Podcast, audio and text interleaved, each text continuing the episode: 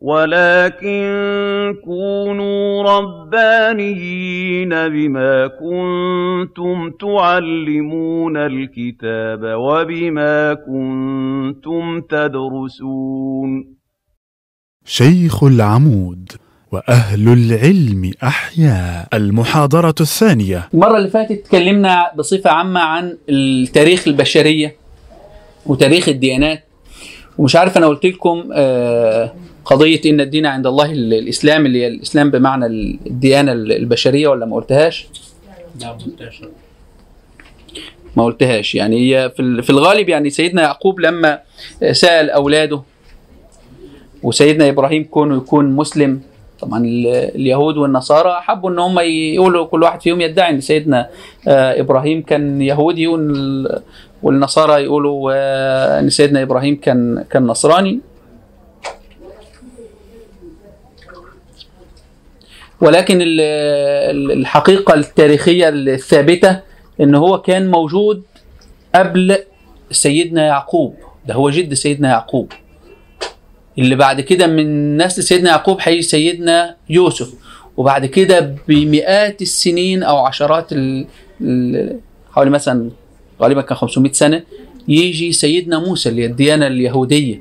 يعني جاية بعد سيدنا إبراهيم مثلا ب 600 سنة. فإزاي أنت تقول لي إنسان كان كان مثلا آه، آه، تابع المذهب ده وهو كان موجود قبل المذهب ده. ف... فكون سيدنا يعقوب يسأل أبنائه أنتوا هتعبدوا إيه من من بعدي؟ ماشي. فيقولوا له إن إحنا يعني في الآخر آه، مش هنموت إلا لو إحنا مسلمين.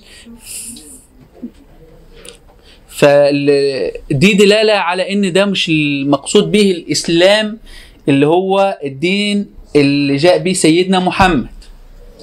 وإنما الإسلام هنا بمعنى الدين السماوي. الدين السماوي اللي هو الدين اللي نازل من عند ربنا اللي بدأ من أول سيدنا آدم وجي بعد كده أرسل الرسل معاه لغاية سيدنا محمد. كلهم اليهودية إسلام. المسيحية إسلام. الإسلام آخر صورة من صور الإسلام أو الصورة الكاملة والصورة النهائية من صور الإسلام.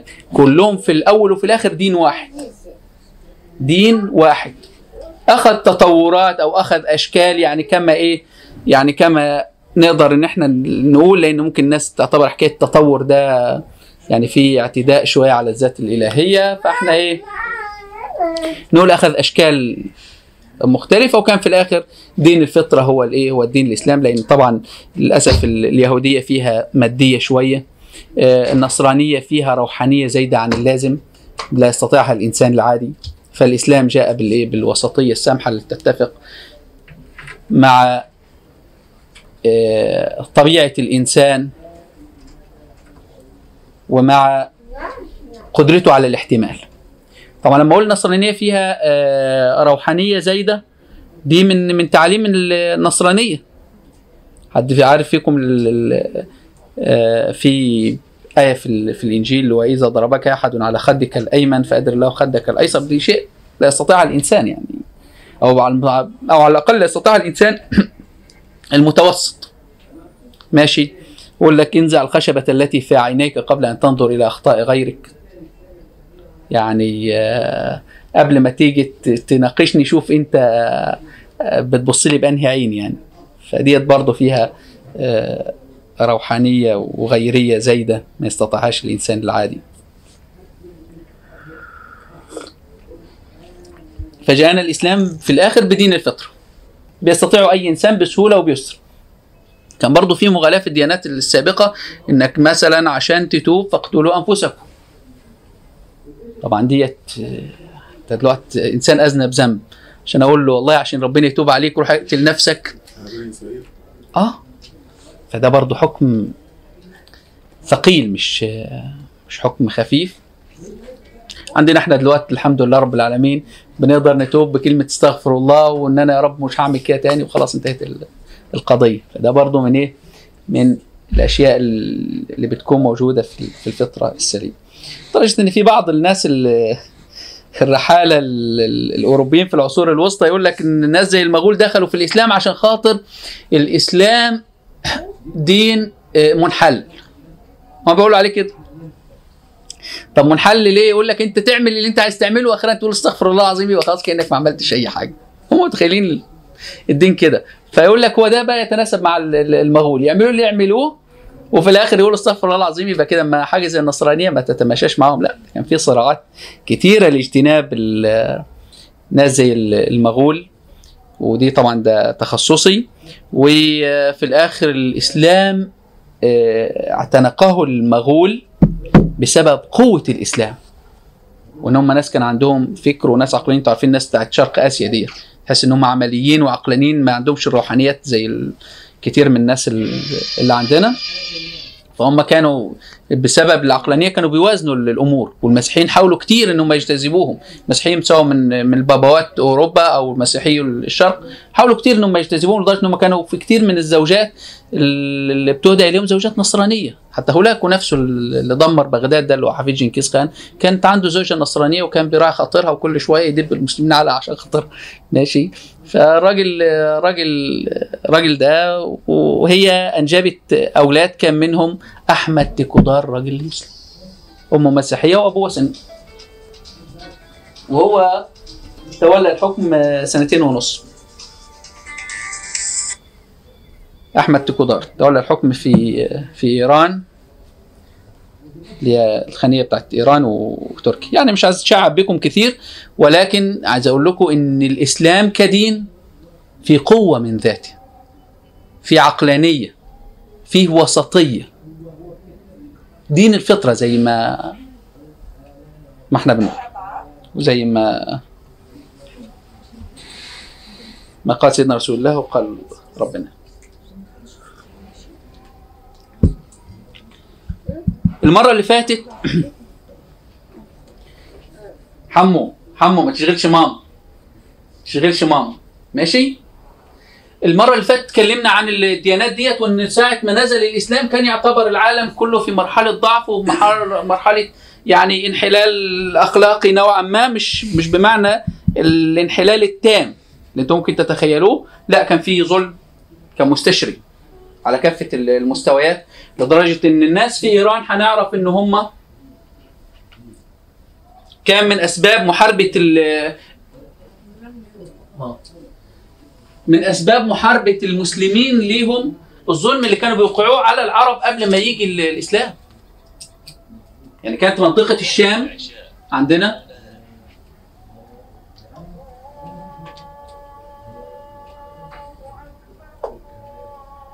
منطقة الشام دي كانت مقسمة ما بين هنا الروم وطبعا الشام في الوقت ده والعرب كانوا عرب وهنا الفرس.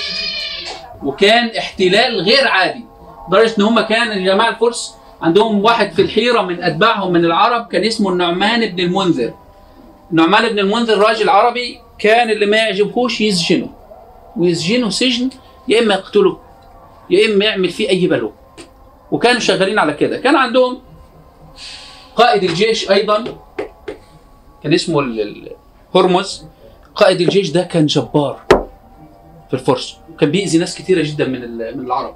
وكان من من من, طغيهم على العرب إن لما سيدنا رسول الله أرسل لهم كتاب بال يعني يقول لهم أنا رسول وجيت للبشرية عامة وكذا وكذا. فاردشير بعت له اثنين وقال لهم روحوا هاتوا لي راسه. راس النبي. مفيش إيه مفيش نقاشات. طب إزاي يا عم؟ أنت هتيجي في وسط صحراء ووسط ناس أنت رايح تجيبهم معسكر من معسكراتك؟ لا ما عندهمش تفاهم. عندهم المنطقة دي كلها كأنها منطقة تابعة للنفوذ منطقة تابعه للنفوذ كان عندنا الروم كانوا محتلين. لو خدنا كده مصر وكل المنطقة دي لغاية المغرب. كانت كلهم تبع الدولة البيزنطية. طيب هل ال- الأماكن دي اللي هي تابعه لهم دي أماكن محتلة؟ هنعرف بعد شوية من الكلام ماشي هنسبق في ال- في الحتة ديت إن هو كان في البداية الإسلام زي ما قلنا المرة اللي فاتت بادئ بتعاون ما بين الإسلام والمسيحية. المسيحية ما وقفش في وش الإسلام في البداية.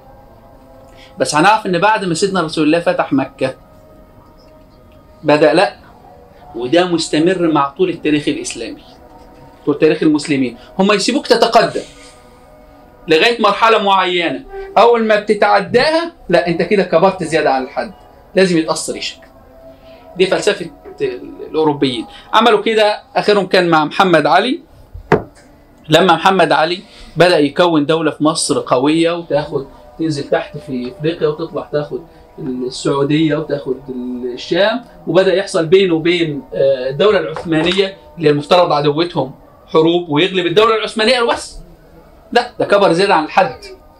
يقوموا يجتمعوا مع الدولة العثمانية ضد محمد علي ويهزموه هزيمة محترمة هزيمة نكراء.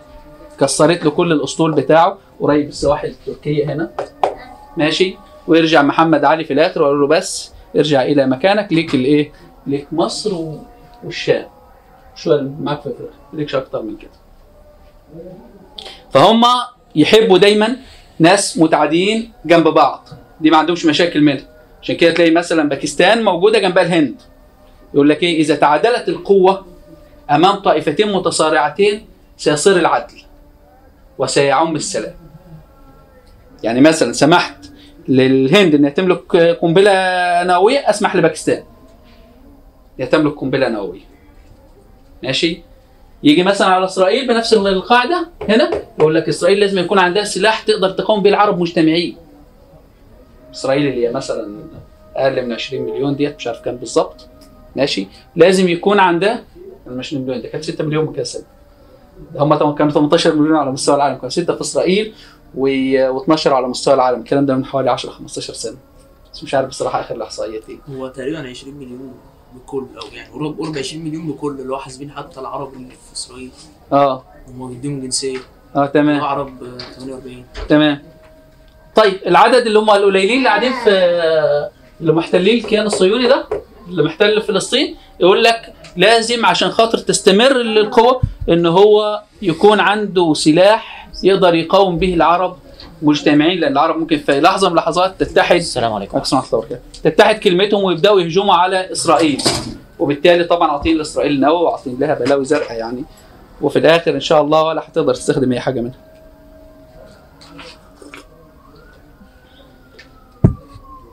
لأن لو هتستخدمها كانت استخدمتها قبل كده في 73 هم في 73 قعدوا يهددوا عشان خاطر يخلوا المصريين يوصلوا لمرحلة السلام. قال لهم إحنا عندنا دلوقتي 12 راس نووي موجه لأكبر 12 مدينة عربية.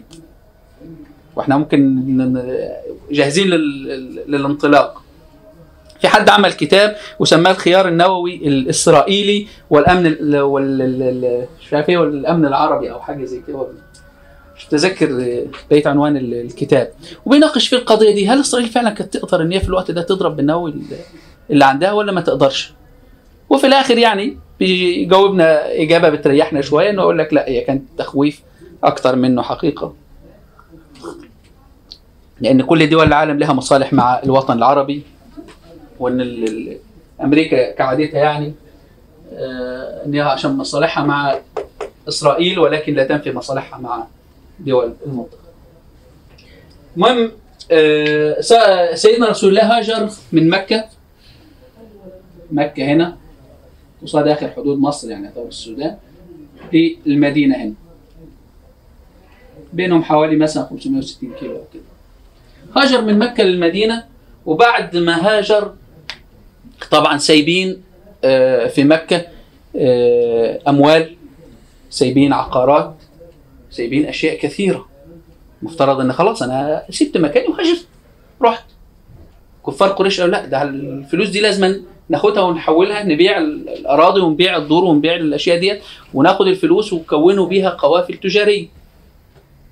فسيدنا رسول الله قال طيب الفلوس دي حقنا. إحنا أولى بيها. ثانيا عايز برضو العرب كلهم يعرفوا إن في قوة جديدة بدأت في بدأت موجودة في المدينة. فبدأ يعترض القوافل بتاعه أهل مكة وهي معديه كان آخرهم القافلة اللي كان فيها آه، أبو سفيان. وأبو سفيان آه، استطاع إن هو يمر من طريق تاني ويعني دي كانت المحاولة الثالثه لاعتراض القوافل اللي في قريش. حسب علمي يعني ممكن يكون أكتر من كده أنا علمي إن هي كانت الثالثه ويبدو برضه إن سيدنا رسول الله كان بياخد مبدأ التخويف أكثر من مبدأ ال- الصد مرة واحدة.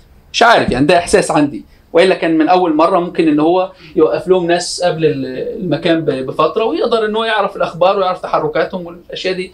كانت بتكون أمور بسيطة لأن القوافل حركتها أخف آه، أثقل بكثير من حركة الناس اللي بتجري بخيل أو كده. مثلا لو القافلة فيها في الغالب بيبقوا جمال اللي ماشيين وعليهم الأحمال وبيمشوا بيسروا بيبقى في خدم وعبيد كتير ماشيه ورا الجمال فبتمشي بيه ببطء. غير اللي راكب خيل بيجري بيه. المهم في المرة الثالثه ربنا وعدهم إنه أنتوا يا إما هتاخدوا ال- الغنائم تاخدوا فلوسكم أو تاخدوا إيه أو ربنا ينصركم في الحرب. هم بصراحة برضو المسلمين كان أهل مكة أقربائهم ده اولا ثانيا لسه دولة عددها صغير. يعني في معايير كثيرة خلتهم مالوا في البداية لعدم ال- الحرب رغبة داخلية. إلا أن ربنا أراد ال- الحرب ونصر المسلمين في حادثة كانت غريبة على الكل في الوقت ده. يعني انتصار المسلمين في عند بئر بدر كانت حادثة غريبة جدا. ليه؟ معايير القوة التاريخ الواقع أشياء كثيرة جدا في صالح أهل مكة. المسلمين يعني زي ما تقولوا عملوا المفاجأة يعني. الغريبة في في اللي حصل إن هم دلوقتي عندنا أهل مكة عايزين يردوا الثأر. واللي أغرب منه إن في مكة في يهود. مفترض إن الرسول أول ما سافر لقى الدولة دي فيها مجموعة من ال- اليهود عايشين. بيمارسوا التجارة ولهم أهداف اقتصادية معينة أهداف اجتماعية معينة. سيدنا رسول الله عمل معاهم معاهدة أو وثيقه صلح زي الدستور عندنا دلوقتي كده. لما نبص للوثيقه ديت هو للاسف رقم عمال يرن وأنا مش الوثيقة ديت آه، فيها حرية العبادة. حرية العبادة. إحنا دلوقتي ممكن ناس كتيرة منكم يبقى حساس شوية يا جماعة اللي معانا من من النصارى اللي موجودين معانا في في البلد موقفنا معاهم إيه الصح إيه الحاجات دي؟ لا فيها حرية العبادة كاملة فيها المواطنة كاملة فيها شرط التعاون شرط التعاون في أمور وعدم التعاون في أمور. يعني التعاون مثلا في الأمور العسكرية أي حد هيغزو المدينة كله هيقف إيه؟ هيقف آه، معانا ولكن لو سيدنا رسول الله طلع يحارب حد بره لا مش مش مطلوب منكم. هتطلعوا اطلعوا ما تطلعوش ما تطلعوش أنتوا حرين يعني هتعيشوا في في الدولة. أما حد بيهاجم المدينة فإحنا كلنا ده المكان ده بتاعنا. طيب في آه، مثلا آه، في كانت في الأعراف الجاهلية لو حد قتل أحد خطا فالقبيلة بتاعته بتدفع الدية. فقال الدية ديت المسلمين يشيلوا دية بعض واليهود يشيلوا دية بعض. فكانت في أشياء مشتركة وأشياء غير مشتركة. إلا إن الغريب إن بعد طبعا موقعة بدر كانت بعد حوالي سنة وشوية من الهجرة سنة 2 هجرية. طبعا لما نقول سنة 1 هجرية يبقى مر كذا شهر. لما نقول سنة 2 هجرية يعني مر حوالي سنة كده. كانت مرت سنة وشوية اليهود اللي في المدينة غاروا لما سيدنا رسول الله انتصر، ليه؟ لأن هو انتصر ومعاه مين؟ ومعاه الأنصار اللي هم طول حياتهم في تنافس بينهم وكمان هم بيه بيتعالوا عليهم. فالناس اللي إحنا كنا بنتعالى عليهم دول يهزموا أهل مكة. كان يعني آه، الأهلي كده هزم ريال مدريد أو برشلونة. ده الناس اللي إحنا فطبعا الزملكاويه ممكن يزعلوا لما حاجة زي تحصل. ماشي؟ مع إنهم المفترض يكونوا يعني أسعد الناس بيهم يعني. في الآخر ده اسمها كلها المدينة وإحنا عاملين مع بعض اتفاقية دفاع وحاجات من دي. المفروض تسعد بحاجة زي دي. فمن غيرتهم حصل موقف عجيب شوية. في أحد أسواق بني قينقاع ويعني أنا بربطها بكلمة قين قي القين والقينة والحاجات ديت قين اللي هو العبد يعني والقينة اللي أنتوا عارفين المغنية. ماشي في بدايتهم كلمة قينقاع آه ست ب- رايحه عند جواهرجي وبت وبتبيع وتشتري فقام واحد عزكم الله ربط هدومها من وراها فلما قامت كشف جسمها. فصرخت. سمعها واحد مسلم جه رايح من غيرته على اليهودي اللي عمل كده. طبعا اليهود عمالين يضحكوا جه رايح مطير رقبته. جم اليهود مطير رقبة المسلم. فحكم عليهم سيدنا رسول الله صلى الله عليه وسلم بس أنتوا كده ما ينفعش نقعد مع بعض بعد اللي حصل بعد القتل ودي كانت من عادات الجاهلية ومن أحكام الجاهلية ولسه موجودة حتى الآن. يعني العرب دلوقتي لو حصل بين قبيلتين قتل فالقبيلة اللي قتلت بيضطر إن هي تهجر من المكان لأن هيحصل صراعات. هيحصل كل يوم حد معدي أي أقل كلمة هتعمل شرار. فحكم عليهم بالحكم اللي هو المعتاد في ال- في البيئة. خلاص يا جماعة أنتوا دلوقتي تسيبوا ال- المكان ده وبتبيعوا أراضيكم وكل حاجة وتنقلوا في مكان تاني عشان ما يحصلش صراعات كل شوية لأنكم قتلتوا إنسان أنتوا اللي جريتوا المشكلة وفي الآخر قتلتوا إيه؟ إنسان. وغيره من اليهود طبعا ده حكم بالعرف الماشي فغيره من اليهود قاعدين في ال- في المدينة ولكن هيستمروا معانا على طول كل ما الرسول ينتصر في انتصار يقوم واحد فيهم يعمل مشكلة لدرجة إن هم في مرة حاولوا إن هم يقتلوا الرسول. الرسول رايح يطلبهم إن هم في في قضية معينة كانت في مشكلة ورايح يحلها فقال واحد فيهم لو طلعت وقاعد جنب ال- ال- البيت في ظل أحد أسوار البيوت قال له لو طلعت من فوق ورميت عليه حجر فاستحلوا الفكرة وقالوا له اطلع إيه؟ اطلع علم الحجر وربنا إيه؟ كشف سرهم هذا في مرة من المرات واحدة برضه من ال... من اليهود سمت سيدنا رسول الله وقصة أنتوا عارفينها اللي سميته في إيه؟ في شاه أعطيته لحم شاه مسموم ففي الآخر اليهود قبيلة ورا قبيلة بني النضير آه، آه، يهود بني المصطلق آه، يهود خيبر. ماشي كلهم كل حاجة. سيدنا رسول الله أجلاهم عن المدينة واحد بعد واحد وكان دايما بعد انتصارات. كان دايما بعد انتصارات. يعني إحنا لو فتحنا ال-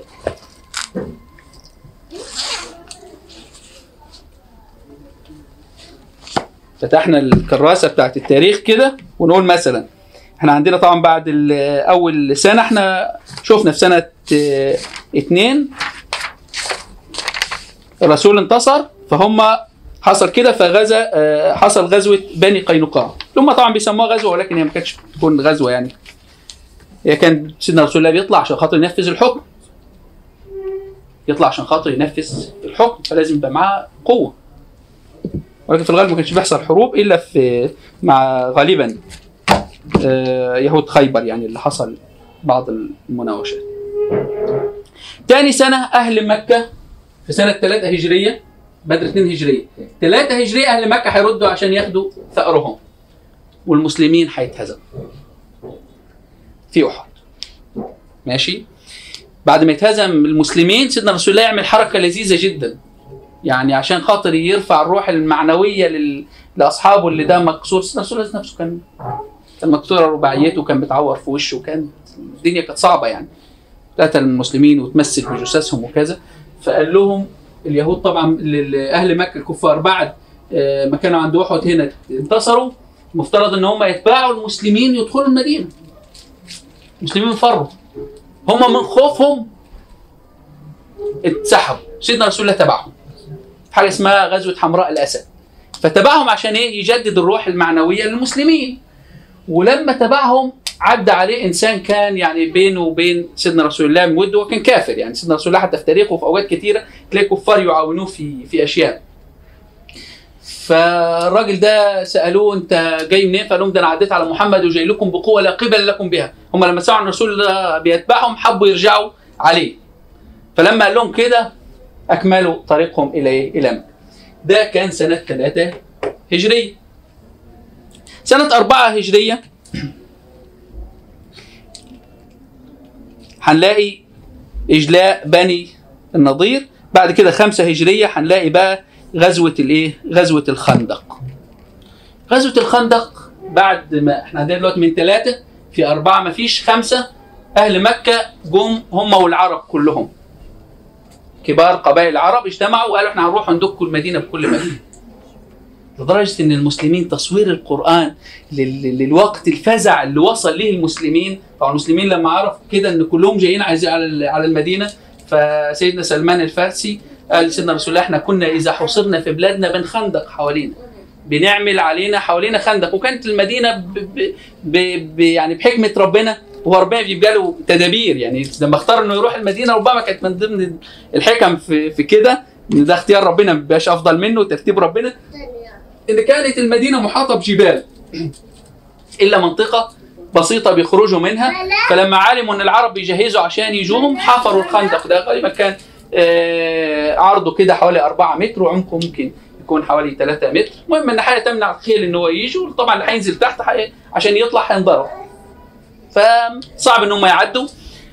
آه، اللي حصل بقى إن في الوقت ده المسلمين يعني بلغت القلوب الحناجر. وتظنون بالله الظنون.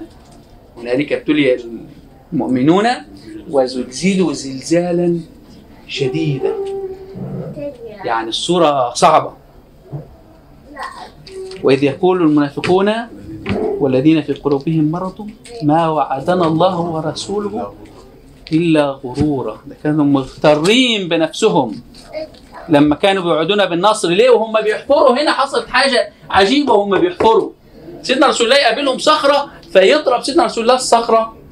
فيقول لهم الله أكبر. أوتيتوا مفاتيح اليمن. مفاتيح اليمن إيه؟ أنت عارف تعيش في في الواحة اللي أنت فيها عشان تؤتي مفاتيح اليمن. أوتيتوا مفاتيح كسرى خلاص ده إحنا هنحتل أمريكا وهنحتل روسيا و... وهنحتل الدنيا كلها. أكبر قوتين. يبشرهم هم ب...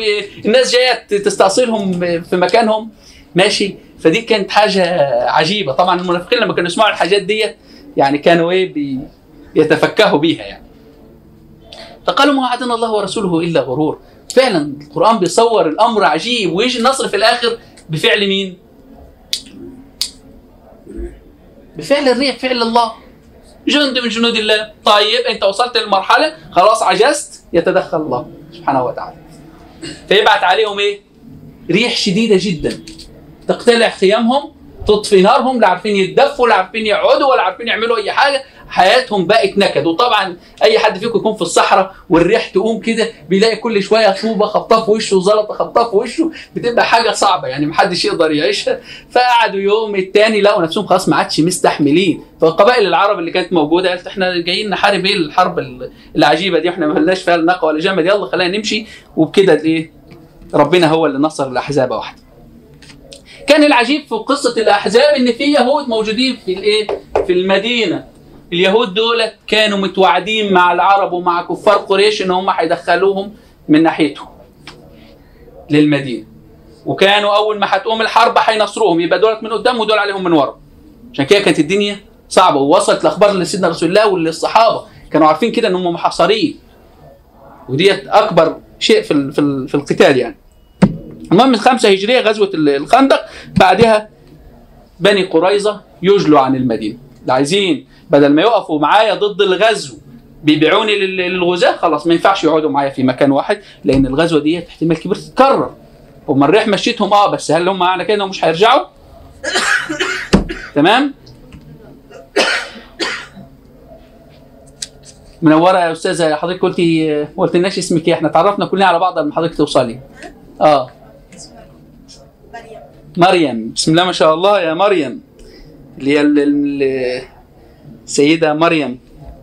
اللي المسيحيين يقول لك ماريا. تمام؟ أستاذة مريم حضرتك خريجة إيه؟ أولى طب. بسم الله ما شاء الله بسم الله ما شاء الله. ربنا يبارك لك يا رب. طب هي أولى طب فايقة إن هي تيجي تحضر عندنا هنا؟ ده تلاقيك طول النهار في وسط الفورمالين. مرة بقى في الفورمالين طبعا المادة اللي بيتحنط بيها الجثث ال- أكيد حضرتك عارفة طبعا. وأول ما بتدخلي تحرقك في عينيكي كأنك داخلة على بصل تمام؟ فاحنا عايزك يعني إيه الله يكون في عونك بصراحة. عموما يا جماعة أي حد يحس في نفسه آه، سامحوني معلش أنتوا بتزعلوا إن أنا أتكلم حد مع حد بصراحة ولكن أنتوا جايين لغاية دلوقتي مضيعين وقتكم وجايين وماشيين كلكم مشاوير عشان تستفيدوا. صح ولا لا؟ وإلا. فالدنيا بسيطة. إيه اللي دفعكم إنكم تيجوا؟ أي حد يلاقي إن النوم سلطان عليه يقول لك النوم سلطان. أنا كنت أعمل كده. لما ألاقي النوم سلطان عادي آه أتمشى أروح أغسل وشي مش مشكلة أضيع خمس دقايق. أحسن ما إيه ما ألاقي نفسي بعد شوية النوم سلطان وضغط عليا جامد. من غير إحراج. إحنا كلنا بنتعرض لإيه؟ للنفوات. تحس النوم سلطان علينا. صح ولا لا؟ كل الأوقات أيوه ما أنتوا جايين بعد تعب. ما إحنا بشر. والإنسان طاقة. أيوه ما الإنسان طاقة. فإذا لقيتوا إن في حاجة غصب عليك وعايزة تنكد عليك رغبتك لا حاول إنك أنت تقاوميها بالمقاومة ال- الربانية. ما تعتمديش دايما على نفسك إنك أنت عايزة تقاومي إنك أنت لا تصحصحي نفسك. مش هتقدري. بعد شوية هتغلبك. طالما أنت طيب نأمل نأمل. المهم في سنة خمسة هجرية حصلت حاجات تانية. طبعا كان فيها آه، آه، بني النض... بني قريظة يهود كان فيها بني ال- المصطلق. كان فيها حادثة الإفك. هم راجعين من بني المصطلق. طبعا كلكم عارفين حادثة الإفك وكانت الأمر ده عجيب جدا. ليه؟ ده اتهام سيدنا رسول الله وأقرب الناس ليه سيدنا أبو بكر. ماشي؟ سيدنا أبو بكر يحزن جدا لأن الوحي يغيب. ودي تفريق ما بينه وبين بنته فاز كبده وكده ومش اتهام حتى حتى اتهام عادي الناس تتكلم فيه. ويحزن ويقول والله ما رمينا بها في الجاهلية حتى تقال لنا في الإسلام. يعني قضية عجيبة جدا. و... واللي يعرفكم كده الأمر ده في في البيئة كان منكر جدا في البيئة دي لدرجة إن لما بعد كده بعد فتح مكة آه، تيجي هند بنت عتبة عايزة تبايع. قال لا يسرقنا وقال لا يزنين فسيدة هند بنت عتبة. أنا ابايعك على كلمة زي دي. يعني إزاي يعني؟ أو تزني الحرة؟ أنا ابايعك على كلمة زي دي؟ ماشي سامحوني يعني في اللفظ لفظ قرآني يعني. ماشي. إيه فما بالكم بقى لما الكلمة دي تقال لزوجة الرسول الأعظم تقال لتربية أبو بكر الصديق. ماشي؟ أبو بكر الصديق يعني إيه؟ يعني صحابي ابن صحابي ابن صحابية بنته آه، صحابية ابن صحابي حفيده صحابي. يعني آه، عيلة كلها صحابة في وسط بعضها. يتهموا بحاجة زي دي. سيدنا أبو بكر كان من الناس المخلصين. ناس ما ما عندهاش طول تاريخه كده. فيتهم اتهام زي ده. فكانت الأمر صعب جدا. عشان كده يعني كان من الأشياء الجميلة. وده زي ما بقول لكم الحياة دايما هتلاقي فيها صعوبات وتلاقي فيها الفرج. يأتي الفرج بما لا يدع مجالا للشك. في حق السيدة عائشة كان ممكن الرسول من الأول يقول لهم أنا والله أنا عارف زوجتي. وأي حد يتكلم أنا رئيس الدولة وأي حد يتكلم هسجنه. وأي حد يتكلم هقول له تعالى هات لي أربع شهود وهات لي كذا وهات لي كذا. ينفذ الحكم القانون. مش القانون اللي يتكلم في حاجة زي دي. يجيب أربع شهود وكذا يا إما يا إما يرجع هلاقيهم فين؟ ده كانت هي هي وال- والراجل ال- لوحدهم محدش. هو مجرد إنهم شافوها جاية جايبها كانوا اللي حصل إن هي كان ضاع ال- السوار بتاعها فقعدت تدور عليه فالمسلمين تحركوا فسايب واحد من الجنود في في المكان بحيث إن لو بعد ما الناس تمشي يكون في حاجة تايهة جمل حاجة تايهة حد ناسي شيء يدور عليه ويجيبه فلقى السيدة عائشة جاية انت في ال- اللي سابك هنا فقالت له والله ده أنا كنت إيه بدور على ال- العقد بتاعك كنت خرجت للخلاء ف... فوقع مني فبدور عليه وهم شالوا الهودج كانت هي خفيفة في الجسم. شالوا الهودج حطوه على على الجمل ويبدو إنهم كانوا عفيين شوية ما حسوش بفارق. فأراد ربنا كده. براءتها تيجي منين بقى؟ من فوق سبع سماوات ونظل نتلوها ليوم القيامة. ما فيش مجال للشك بقى بعد كده. ده حاجة إحنا بنتعبد بيها لربنا. وإن ربنا يسميها حديث الافك يعني حديث الكذب يعني. يعني من اسمها فهو فيها البراءة. فكون ربنا سماها حديث الكذب. في البداية ما كانتش اسمها حديث الكذب. ولكن هي ربنا سماها حديث الكذب. فديت هي كانت البراءة في الكلمة دي. المهم الوقت هيعدي بينا كثيرا. آه، في سبعة هجرية. طبعا الكلام ده كله حصل في سنة خمسة وسنة إيه ستة. حدث الإفك كانت ستة هجرية آسف. آه، في سبعة هجرية حصل آه، ناس بتاعت خيبر وزي ما قلت لكم انهم كانوا عايزين يقتلوا الرسول. في ثمانية هجرية كان ربنا عطى للرسول عشان تعرفوا إن الأمور بتمشي بمقادير وإن ربما أنت شايفها صعبة. إن دلوقتي آخر حاجة علاقة المسلمين بغيرهم هم ما انتصروش إلا غزوة واحدة وآخر حاجة العرب جايين كلهم ولولا إن هم حصروا نفسهم وكانوا خلاص من الرعب مفيش وربنا اللي اللي وداهم هم منتظرين العرب يرجعوا تاني في الصيف ولا في أي وقت. ربنا يخلي الوقت ده وقت قحط. ويبدأ الغلال تقل ويبدأ صراعات موجودة بين الفرس والروم فتنقطع العملية والمسلمين قاعدين في المدينة وال- والرسول موجود ويجي سنة ستة يقول لهم إيه إحنا عايزين نروح نعمل إيه؟ نعمل عمرة. مكة والكعبة دي لكل العرب في وقتهم يعني. دي ما حدش بيمنع منها. فالرسول عايز يروح؟ زيه زي الناس. عايز يعمل عمرة هو أصحابه. فعلا بيه الكفار فيرسلوا له انت مش مسموح لك انك تدخل ال- ال- المدينة. قال لهم لا الكعبة ديت مش بتاعتكم، الكعبة دي بتاعت الايه؟ بتاعت الكل. فقالوا له خلاص حصل بينهم وبين بعض مفاوضات كان نهايتها انك انت لا ترجع السنة دي ترجع السنة دي وترجع ثم تعود ال- ال- العام ال- المقبل وفي آه، رجوعك أنا بقول الحاجات دي ليه رغم بعيد عن منهج الراشدين لأن هي دي الأسس اللي بعد كده الراشدين هيمشوا عليها. دي الأسس اللي الراشدين هيمشوا عليها بعد كده لأن هي كلها سلسلة متواصلة. فقالوا له أنت ترجع السنة دي من مكانك من غير عمره والسنة الجاية هنخلي لك الحرم ثلاث أيام. تعمل العمرة بتاعتك أنت وأصحابك و... وترجعوا. وطبعا حصل في. في حادثه الصلح أشياء منها بيعة ال... ال... الرضوان إنه بعت سيدنا عثمان له يصالحهم في الأول ويستأذنهم في في الدخول فسيدنا عثمان تأخر فبايعوا سيدنا رسول الله على إن هم هيعقدوا بدم عثمان فحصل بعد كده إن لو سيدنا عثمان داخل عليهم آه، ساعة كتابة المعاهدة طبعا أنتوا عارفين كلهم آه، كتابة سيدنا علي ما بين باسمك اللهم والأشياء ديت ومحمد رسول الله ولا محمد ابن عبد الله أكيد أنتوا عارفين الحاجات دي ولا أحكيها؟ أحكيها؟ ماشي. هو كانت البداية لما جم يكتبوا الوثيقة بتاعت ال- ال- الصلح المعاهده اللي بينهم وبين بعض فقال له يعني يكتب بسم الله الرحمن الرحيم فقال له لا إحنا ما نعرفش بسم الله الرحمن الرحيم. إحنا اللي إحنا عارفينه باسمك اللهم.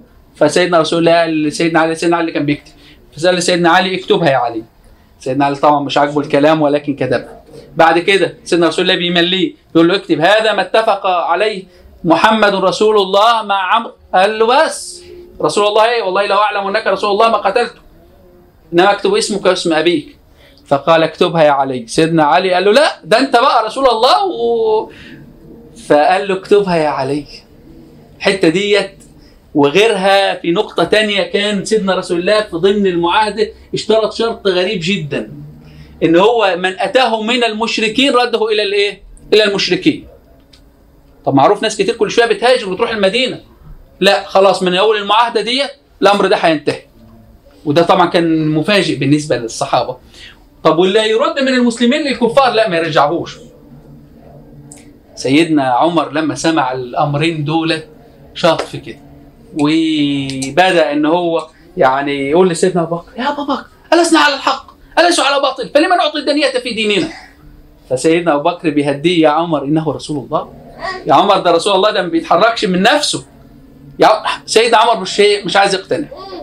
اكتملت الأمر وبعد ما الدنيا هدت بدأ خلاص آه، وقعوا الاتفاقية وبدأ الراجل يرحل. سيدنا رسول الله هيرجع. عايز يرجع هو قريب من مكة على أبواب مكة. عايز يرجع. وهو رايح بقى كان واخد معاه حوالي مش عارف 70 جمل أو إيه هدي بحيث إنه ما يبقى أمان للناس إن أنا مانيش جاي أحارب. وإنما أنا جاي أعمل عمرة. ومعايا الهدي بتاعي. عارفين الهدي اللي هو الذبائح اللي بيذبحها الإنسان وهو في الحج أو العمرة ما زالت موجودة حتى الآن. الواحد فيكم اللي بيروح يحج بي- بيكون إيه لابد إن هو يفدي هناك. اللي هو بيكون زي أضحية العيد عندنا هنا. فقال له يعني آه، فسيدنا رسول الله قال للصحابة خلاص إحنا اتفقنا إن إحنا هنرجع وكل واحد فيكم يذبح الهدي اللي معاه. لأن من ضمن برضو أحكام العمرة الواحد إيه يعني ينوي في النية إن أنا يا ربي أنوي العمرة ويكون نهايتي حيث حبستني يعني. ليها صيغة معانا كنا بنقولها مش فاكر. إيه يعني؟ إذا حبسني حابس يبقى خلاص أنا إيه؟ لي الأمر بالنية. فالصحابة مش عاجبهم الاتفاقية ومش عاجبهم الايه الأمر. فقال لهم يلا كل واحد يقوم يذبح ال- الهدي بتاعه عشان نرجع. إحنا راجعين خلاص. أنا خلاص اتفقت فما قاموش. كررها عليهم. ما ما فيش. قاعدين كل واحد مبلم و والشيء يعني شايط من جواه. فسيدنا رسول الله غضب ودخل على كانت معاه إحدى زوجاته غالبا كانت السيده صفية. فدخل بقى وهو مغضب. كان أول مرة يتعرض للموقف ده إنه يأمرهم بحاجة وهو عارف الشروط اللي هو كاتبها إيه وعارف الأمر يعني عارف هم زعلانين من إيه. ماشي فدخل. فبانت باين عليه اثر سيدنا رسول الله كان ابيض بحمار فلما كان بيغضب كان بيبان على وشه يعني. فقالت له ماذا يغضبك؟ فحكى لها. فقالت له يعني أنا ممكن أحل لك ال- الموضوع. هي قالت له اطلع واذبح. إذا أنت ذبحت كله هيعمل زيك. فالرسول كأنه ما كانش واخد باله من الإيه؟ من الفكرة فعجبته وطلع ونفذ. عشان كده برضو قضية إن حد فيكم يقول دايما ال- ال- النساء ناقصات عقل ودين يبقى ديت يعني مش ما بيفكروش. لا ده سيدنا ده القرآن بي بي بيحكي لنا قصة ملكة سبأ وبي يعني بي بيقول لنا في في القصة ديت إن هي كانت من الحكمة إن هي أفضل من كل الحاشية اللي حواليها. ماشي؟ وهو الموقف أهوت في وسط الصحابة وامرأة بتحكم حكم يعني الرسول ما انتبهش ليه والصحابة كلهم وقفوا في في جانب وفي الآخر حكمها هو اللي يمشي وحلت المشكلة وفعلا أول ما ذبح وخلاص كده الصحابة شافوه بيذبح وهيمشي ذبحوا ومشوا معاه. فانتهت الايه القضية. آه، ده في سنة آه، سبعة هجرية. رجع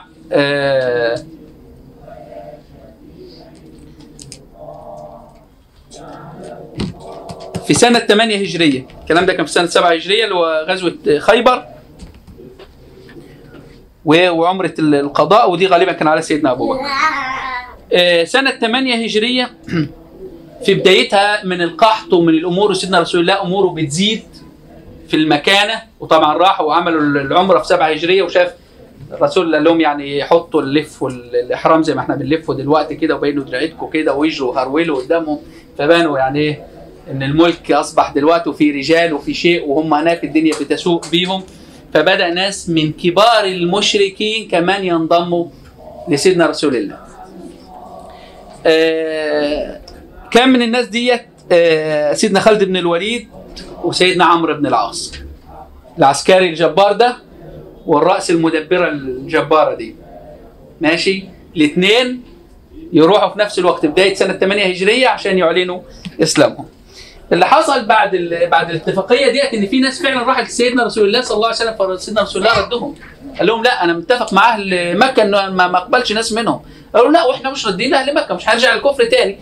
فراحوا وقفوا هنا في المنطقة ديت وعسكروا على الطريق وبدأوا. أهل مكة اللي يجوا لهم يضايقوهم في الإيه؟ في المرور. فبدأوا يأثروا على التجارة وكانوا من أسباب إضعاف مكة طول السنتين اللي بعد كده اللي هي من 2000 و- من من 6 هجرية لغاية 8 هجرية. المهم عشان ال- الوقت بي- بيمر بينا سريعا سنة 8 هجرية يحصل فتح مكة ويحصل فيه حاجات عجيبة. طبعا جايين الأنصار وجايين ال- المهاجرين المهاجرين لهم أقارب في مكة. الأنصار ناس أغراب. فسيدنا رسول الله بعد ما ربنا فتح عليه مكة يدخل مطأطئ الرأس.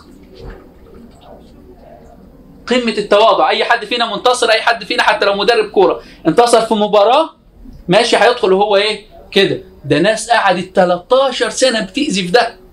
وقتلت كام واحد من صحابته. وعملوا كذا حتى ما يقولهمش كلمة. لهمش كلمة يعني شو شوفوا نعمة ربنا عليا. عمل فيه إيه وعمل فيكم إيه؟ ماشي. لا مفيش. بعد ما يدخل ويدخل يصلي في الكعبة يطلع كلمة واحدة يعني خلاص انتهت ال- ال- الفترة ديت. ما تظنون أني فاعل بكم. خلاص مفترض إن هم دلوقتي مغلوبين. فهيتاخدوا اسرى صح ولا لأ؟ الحكم كده. فيقولوا له يعني خير. أخ كريم وابن أخ كريم. يعني إحنا إيه؟ يعني خد شوية وسيب شوية. فقال لهم لا خلاص اذهبوا فأنتم الطلقاء الغريب إن بعد فتح مكة ده كان في شا في في كان في رمضان. يبدأ يروح للطائف في شوال. وفي الطائف تحصل حروب ما بين الاثنين لغزوة حنين ويحصل حروب بين الاثنين وفي الآخر بعد ما ما ما سيدنا رسول الله ينتصر بعد حروب وقتال والقصة أنتوا عارفينها في قصة حنين إن أصحابه يعني يفاجئوا أهل حنين بكمين فيبدأ يتفرقوا من حواليه وبعدين يجمع المسلمين في الآخر المهم اتقتل من المسلمين كتير ولكن المسلمين انتصروا في في الآخر وأخذوا أسرى وسبايا سيدنا رسول الله كان آه، مرضعته كان اسمها حليمة إيه؟ حليمه السعديه دي من أهل الطائف. فبعد ما الرسول ياخد أسرى من أهل الطائف وياخد غنائم فبالليل بقى يروح ناس من أهل الطائف من اللي ما وقعوش في الأسر للرسول. وقولوا له يا رسول الله يعني لقد كنت فينا رضيعا والله يعني نحن نحن نعرفك ونعرف مكانتك. والله لو كان لنا هذا الفضل على كسرى أو قيصر لا لا لا سمح لنا بأقاربنا وأنت أكرم منهم. لهم طيب. أنتوا قدامكم خيارين. عايزين الرجال والنساء الاسرى ولا عايزين الفلوس؟ قلت لكم حاجة من اثنين تطالبوني بحاجه ما تطالبوش بكل حاجة عشان أنا معايا جيش 10000 جاي قاطع مسافة وليس طالع من أهل مكة وقال للناس اذهبوا فأنتم الطلقاء. فأنتوا كمان؟ فقالوا له يعني إحنا عايزين الاسرى فلوس أمرها سهل. فقال لهم خلاص. أنتوا اللي يخصني خلاص أنا أطلقت سراحه أما تعالوا ساعة الفجر وأنا بصلي الفجر واطلبوا مني الطلب ده وأنا بصلي الفجر فييجوا ساعة الفجر ويطلبوا من سيدنا رسول الله الإيه؟ الطلب يا رسول الله كذا وإحنا إحنا أخوالك وأعمامك هؤلاء السبايا يا رسول الله فيهم عماتك وأعمامك فسيدنا رسول الله إيه؟ يقف كده ويقول لهم خلاص ما يخصني ويخص آه، آه، بني هاشم فهو آه، فهو لكم يعني حر فطبعا الصحابة سمعوا الكلمة ديت فخلاص ده حد فيهم عايز يبقى عنده الأسير عمه رسول الله ولا خالته. ماشي؟ عمامه واخواله من الرضاعة يعني. فقام كل الصحابة أطلقوا الاسرى بتوع أهل الطائف. ودي طبعا كانت منة كبيرة جدا. الغريبة بقى الثانية إن إن ال- ال- الغنائم اللي أخذها من أهل الطائف ما وزعهاش على على المقاتلين من المهاجرين والأنصار. معظمها توزع على مين؟ على أهل مكة اللي لسه فاتح لهم ال- اللي لسه مفتوحة بلادهم. ف ناس المهاجرين والأنصار وبالذات الأنصار يعني. زعلوا. إيه أنت حنيت لقرايبك وجاي بتوزع لهم ده. لسه داخلين في انت هم دولت اللي حاربوا الاسلام وهم دولت اللي قتلوا اولادنا قبل كده معاك في الحروب الماضية والأشياء ديت. وهم كان عندهم شك برضو تاني إن سيدنا رسول الله هيقعد في مكة عند الكعبة. هيقعد في مكة اللي طلع منها. ما طلعوا دي اخرجوا منها ودلوقتي بقت موجودة. فسيدنا رسول الله يخطب فيهم ويقول لهم أترضون أن يذهب الناس بالشاء والبعير وتذهبون برسول الله في رحلكم؟ قالوا رضينا بحكم الله. بس ده اللي إحنا عايزينه. رسول الله يبقى عندنا بدل ما نسيب عيالنا ونسيب مصالحنا ونيجي نقعد جنبك نتعلم الدين كونك هترجع معانا. يا رسول الله ديت هي أكبر غنيمة عندنا. مش عايزين غنيمة غير كده. فيرجع معهم سيدنا رسول الله من شهر شوال ما عادش لغاية شهر ذي الحجة وعمل الحج. يعني ما حجش في السنة دي. يعني كانوا قدامه شهر على الحج كان ممكن يقعدوا ولكن عشان يطيب خاطرهم قال لهم يلا خلينا نرجع للمدينة. وحج سيدنا رسول الله كان ده سنة 8 يجي في سنة 9 يطلع موكب الحج وعليه مين؟ على رئيس له سيدنا أبو بكر. وفيه في الموكب سيدنا علي. سيدنا أبو بكر على رأس. موكب الحج وفي الموكب سيدنا علي. والكلام ده إحنا إحنا نحتاجه بعدين يعني. في سنة عشرة هجرية يحصل حجة الوداع الحجة الوحيدة اللي حجها سيدنا رسول الله صلى الله عليه وسلم. يبقى سيدنا رسول الله حج كم مرة؟ مرة واحدة. هي سنة عشرة هجرية حجة الوداع ويموت سنة 11 بعد فتح مكة سيدنا رسول الله خلاص. أصبحت بقى الناس اللي كانت موجودة في الجزيرة العربية ترسل الوفود لسيدنا رسول الله إحنا عايزين ندخل في الدين بتاعك. فيستقبل الوفود وكل وفد يقرهم على اللي هم عليه الزعيم يخليه زعيم زي ما هو ويبعت لهم حد يعلمهم الصلاة والحاجات دي كلها. يموت سيدنا رسول الله صلى الله عليه وسلم 11 هجرية والجزيرة يعتبر كلها كده تعلم بال- بالإسلام. معظم الحكام اللي فيها هم نفس الحكام. في ناس منهم أرسل عليهم ناس من من المهاجرين أو من الأنصار وفي الغالب كان بيبقى هدفها جمع الزكوات والحاجات دي. جمع الزكاة. وفيهم ناس كمان كان بيقول لهم خذوا الزكاة من أغنيائهم وردوها على فقراءهم. يعني ما كانش نظام بيتي لما المال يعني بال... بالأسلوب اللي اللي معروف. ولكن هي تكافل اجتماعي في الآخر. آه... لما مات سيدنا رسول الله حصلت حاجة عجيبة. اولا ساعة ما مرض فقال للسيدة عائشة مري أباك أن يصلي بالناس. سيدنا أبو بكر كان راجل رقيق. وده. هنلاقيه غريب في حياته انه كان راجل بكاء وراجل رقيق وصوته هادي وراجل يعني رغم إن هو عالم وله مكانته وغني وتاجر والحاجات دي كلها إلا إن هو سبحان الله رقيق هادي والراجل الرقيق ده في المواقف الصعبة بتلاقيه أقوى واحد فيهم الراجل الرقيق ده فالسيدة عائشة قالت يعني يا أبو بكر إيه اللي يصلي بالناس؟ يا رسول الله الناس مش بتبقاش سامعان من كتر العياط بتاعه. مش سامعة صوته. هيصلي بالناس إيه الصفوف طبعا ده المسجد النبوي في, في الوقت ده وعدد الناس اللي بتصلي كتير فقالت لسيدنا عمر صلي بالناس يا عمر فسيدنا رسول الله طبعا الحجرات بتاعته كانت جنب كان جنب ال- المسجد فسمع صوت سيدنا عمر صوت سيدنا عمر كان بسم الله ما شاء الله ميكروفون فقال يبغض الله ذلك ورسوله. فقال السيدة عائشة مش قلت لك تقولي لا بامور أبي بكر أن يصلي بالناس فقالت يعني إن أبا بكر رجل بكاء. يا طبعا بنته. يعني بيقول لها قولي لابوكي ماشي إن ابو بكر رجل بكاء ومش الناس مش هتسمع صوت فقال لها مري ابو بكر أن يصلي بالناس فالوحيد اللي صلى بالناس في وجود سيدنا رسول الله كان مين؟ سيدنا أبو بكر. ماشي؟ اللي هو بأمر من رسول الله. ما طبعا الثاني ما كان عندهم مسجد قباء وكان في ناس بتصلي فيه وكان عندك في الجزيرة مليانة مساجد. ولكن إن الإنسان اللي صلى في مسجد رسول الله بأمر من رسول الله وباختيار من رسول الله هو سيدنا أبو بكر. ماشي؟ يبقى عندنا حاجتين. الولاية على الحج بأمر من سيدنا رسول الله. الصلاة بأمر من سيدنا رسول الله. يموت سيدنا رسول الله في الإيه؟ في المرض ده وما يقولش مين هيكون خليفة بعدي. طبعا هو موجود فين؟ موجود في المدينة. فالأنصار يقول لك بس الرسول مات يبقى إحنا نرجع بقى لزعمائنا تاني. ياخدوا سعد بن عبادة ويقولوا له بس يا يا سعد يا ابن عبادة يعني إنك فينا مرضيا ومقنع وإنك لسائر الناس رضا. الناس عارفة كلها عارفة مكانتك وعارفين إحنا موقفنا إيه مع رسول الله ودي بلادنا دي بلادنا. يعني معقول هيبقى حد من اللي جايين اغراب هيحكمونا؟ العقل يقول كده.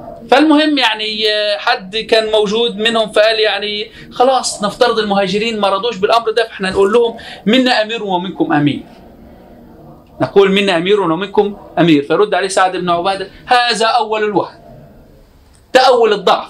هتبدأ من أولها تقول منا أمير ومنكم أمير؟ لا حتى دي مش إيه يوم الناس المهاجرين طبعا سيدنا رسول الله لما توفي يعني في في شيء إن هو مش توفي وغسل ودفن زي ما إحنا بنعمل دلوقتي. ده جلس حوالي ثلاث أيام. تدخل العرب عليه تصلي عليه فرادى وفي ال- في الغرفة ويخرجوا. دفن بعد بعد حوالي ثلاث أيام. ماشي؟ والأمر ده مش مش مشهور ولكن يعني آه، في يوم من الأيام أحد زملائي اتناقش مع أهله كانت عمته باين آه، توفيت في مستشفى وأمه عايزة تيجي تزورها عايزة تشوف أمها. فالناس بقى قالوا إكرام الدفن الميت دفن وكده فخدوا فهو زعل لأمه فخطب فيهم خطبة على المقابر. الناس بتبقى مستعجلة بالم- بالميت. يا جماعة الرسول قعد كذا كذا. فجاء لما قال لي الأمر ده كنت أول مرة أسمعه. فاستغربته فالمهم بحثناه ولقيناه حقيقة يعني رغم غرابته إلا ان هو طبعا جثث الأنبياء لا تحلل والأمور اللي أنتم عارفينها دي. فدي كانت مخصصة سيدنا رسول الله يعني عشان نقول لكم إن هم لما عملوا كده أثناء ورسول الله قبل ما ما يدفن إن الأمر ده كان في في داخل الثلاث أيام دول. طيب المهاجرين حاطين في ذهنهم إنهم يولوا واحد من عندهم. يولوا سيدنا علي يولوا العباس يولوا أبو بكر يولوا عمر أي حد من عندهم. وفي ده في, في ذهنهم. فيوم الخبر يأتي لسيدنا أبو بكر وهو موجود غالبا كان بيغسل سيدنا رسول الله. يعني ربما يكون الغسل ده قبل الوفاة مباشرة قبل قبل الدفن مباشرة. ربما مش عارف. يعني مش عارف كانت يوم كام بالظبط. فيقولوا له إن الأنصار مجتمعين عايزين يولوا ياخدوا البيعة لسعد بن عباد. فسيدنا أبو بكر هل بعت لهم؟ وقال لهم أنتوا إيه عيب اللي أنتوا بتعملوه ده؟ هل عمل آه، خد الأنصار بتوعه الناس اللي عايزة تبيع وقال ده إحنا نو ده هم يجوا غصب عنهم ده إحنا الرسول ده صاحبنا وهو اللي لنا خد سيدنا عمر أو سيدنا عمر خدوا معاه هو سيدنا أبو عبيدة بن الجراح وذهبوا ليه؟ للأنصار. قال لهم أنتم مجتمعين ليه؟ في سقيفة بني ساعده وسقيفه المكان المسؤول. يعني المكان اللي بيجتمعوا فيه كده عشان خاطر الشمس بيقوموا يسيفوه يعني لو حد فيكم عارف الريف الاكواخ الأكواخ بتاعت بتاعت الريف دي فكلمة سقيفة اللي هو المكان المسؤول. فيقول لهم أنتوا م- مجتمعين ليه؟ فقالوا له والله إحنا بنأخذ ال- البيعه لسعد بن عبادة فهو راجل يعني كبيرنا وهو كذا وهو رضا ومقنع. ف وإحنا أساسا أنتوا جيتوه علينا وإحنا اللي نصرناكم أنتوا كنتوا من قبلنا مستضعفين وحصل فيكم كذا وكذا وكذا إحنا اللي نصرنا وإحنا اللي حاربنا وإحنا اللي كذا. فيسمع سيدنا أبو بكر الموضوع المهم سيدنا عمر بيقول فكنت قد زورت في نفسي مقالة أقولها حينما أذهب إليكم فأسكتني. أبو بكر. وتكلم فما ترك شيئا مما كنت زورته إلا قاله وزاد عليه. فسيدنا أبو بكر لما تكلم إحنا ليه بنقول ال- ال- الحاجات دي؟ عشان المواقف الصعبة لما تقابلنا في حياتنا نعرف نتصرف فيها إزاي. ما هم أهو أخين في بيت بيحصل بينهم وبين بعض مشكلة إزاي أحلها؟ ماشي. حد فاكر إن هو له الفضل والحاجات دي كلها أنا اللي ربيت أنا اللي عملت أنا كذا صح ولا لأ؟ معظم المشكلات الاجتماعية عندنا يقول لك مثلا ده أنا اللي ربيت أنا اللي علمت أنا كذا ويحصل مشاكل على الميراث هو ده الميراث. اللي بيتخانقوا عليه هو ده الميراث. ومش أي ميراث ده حكم دولي. مش بيتخانقوا مثلا ودولة قد إيه؟ ده بصينا للدول اللي موجوده حاليا. اللي اليمن سلطنة عمان ال ال ال الإمارات البحرين قطر ال- السعودية الكويت. فيها كام دولة دلوقتي؟ مش دولة صغيرة يعني. ف وميراث النبوة. يعني مجد ما فيش بعده كده مجد. ف... فمش مثلا بيتخانقوا على فدان أرض ولا بيتخانقوا على عمارة ولا شيء. ده حاجة كبيرة يعني. فسيدنا رسول الله يروح لهم ويقول لهم والله ما قلتم صواب. وهذا لكم. اللي أنتوا بتقولوه فعلا أنتوا فعلتوا اللي أنتوا قلتوه كله. سيدنا أبو بكر. سيدنا أبو بكر. ما قلتموه هذا ما فعلته فعلا أنتوا اللي قويتوا وانتوا اللي نصرتوا وانتوا وانتوا وانتوا وانتوا. ونحن أيضا فعلنا. لقد أوذينا وامناه وص- آمنا به وصدقناه أول الناس. وأوذينا في الله وصبرنا. وجاهدنا معه وكذا. واستمرينا معه طول الحياة. فأنتم مش أنتم الوحيدين. أصحاب فضل. ولكن القضية الغريبة وديت حتة عجيبة شوية لن ترضى العرب بهذا الأمر إلا لهذا الحي من قريش.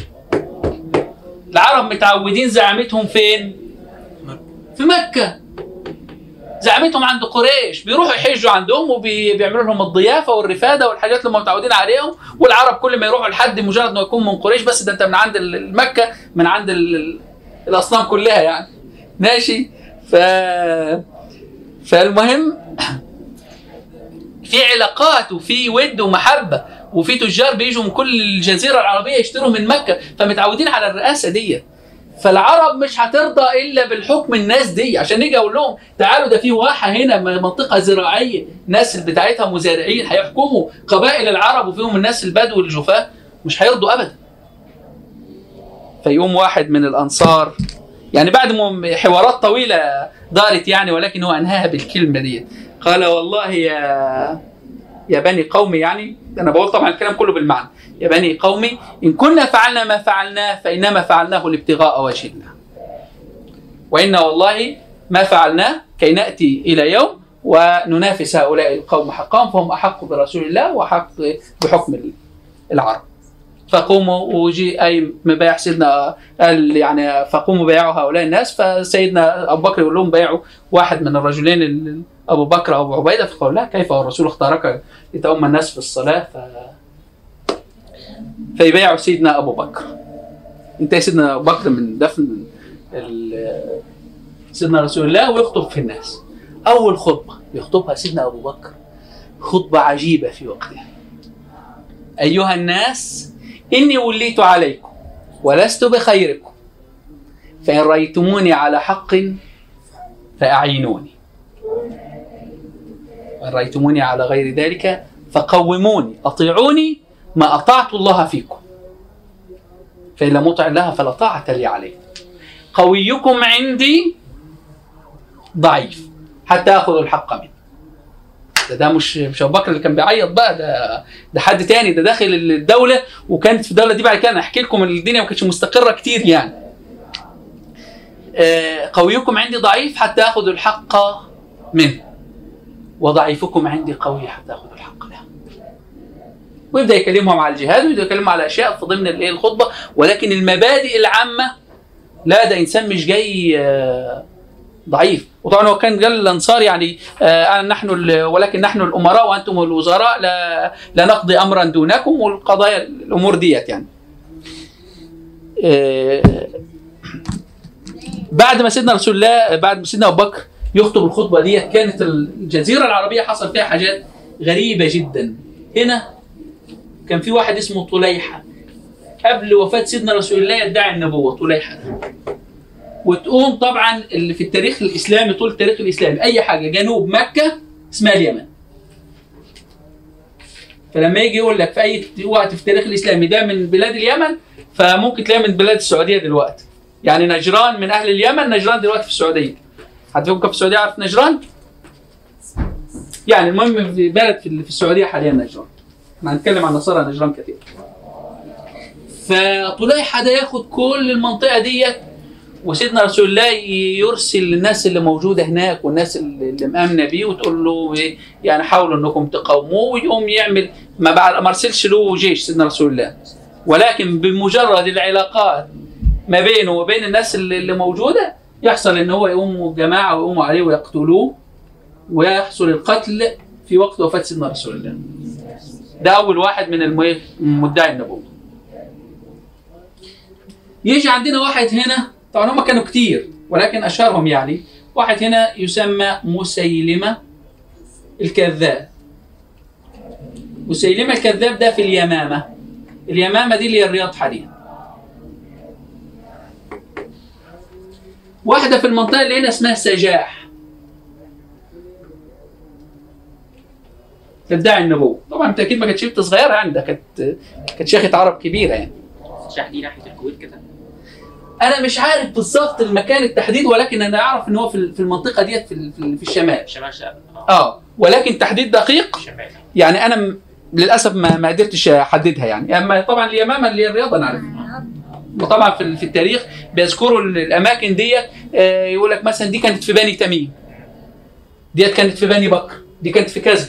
ماشي؟ فأنا الخريطة بتاعت القبائل حدود القبائل والاشياء ديت للأسف أنا مقصر مقصر فيها لانها صعبة شوية. وكان في خريطة كان مذكورة في كتاب إتمام الوفاء بسيرة الخلفاء.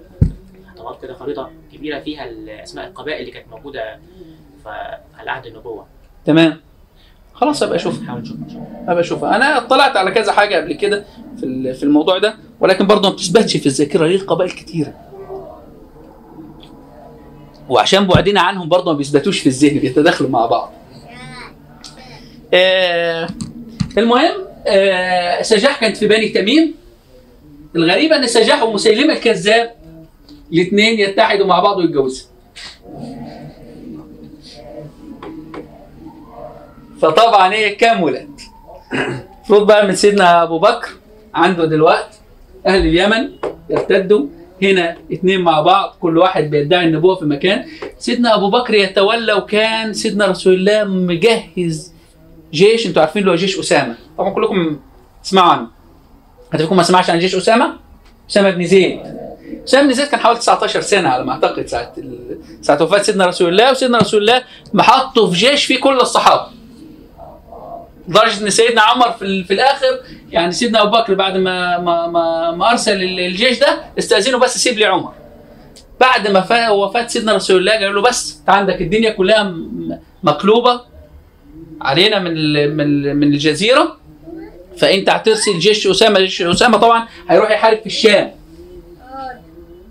جيش أسامة.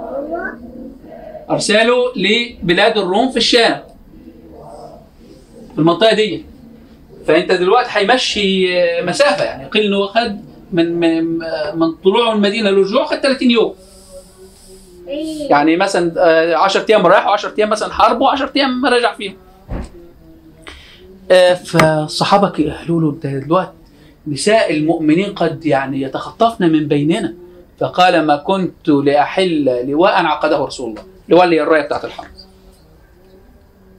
طيب الناس اللي موجودة في الجيش فقالوا يعني إحنا دلوقتي عندنا أسامة ده مش من القادة الكبار وأنت رايح تحارب الروم. أسامة ده يعني لسه شاب صغير.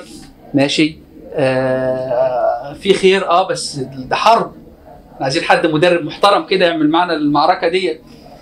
فسيدنا رسول الله سيدنا عمر جاي بيكلم سيدنا أبو بكر فقال له يعني ويحك يا ابن الخطاب؟ أتأمرني أن أعزل رجلا ولاه رسول الله؟ الغريبة بقى إن جيش أسامة اللي طلع ده هو ده اللي خلى بتوع الروم يسكتوا وخلى بتوع العرب يسكتوا لأنهم قالوا بس ده المسلمين دول مش ضعفة. ده في وسط اللي إحنا عاملينه ده مطلعين جيش زي ده يحارب الروم. يبقى إحنا إيه منهم. بتوع الروم يروح جيش أسامة عندهم وينتصر على بعض القبائل ويرجع. يعني ما عملش حروب كتيرة ولكن عرفوا إن هم في وسط الأزمة ديت بيهاجموا.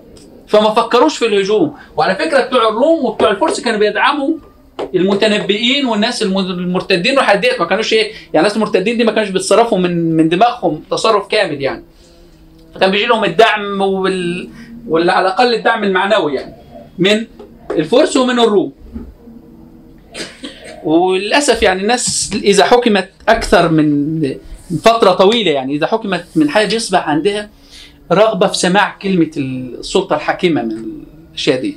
لدرجه إن بعد كده من أنا ذكرت لكم المغول هيجي واحد اسمه تيمور لانك. بعد حوالي مثلا 150 سنة من جنكيز خان وتيمور لانك ده راجل تركي وياخد كل المنطقة اللي كان مسيطر عليها جنكيز خان ولكن ما يسميش نفسه خان. ما يسميش نفسه سلطان خليفة يعني.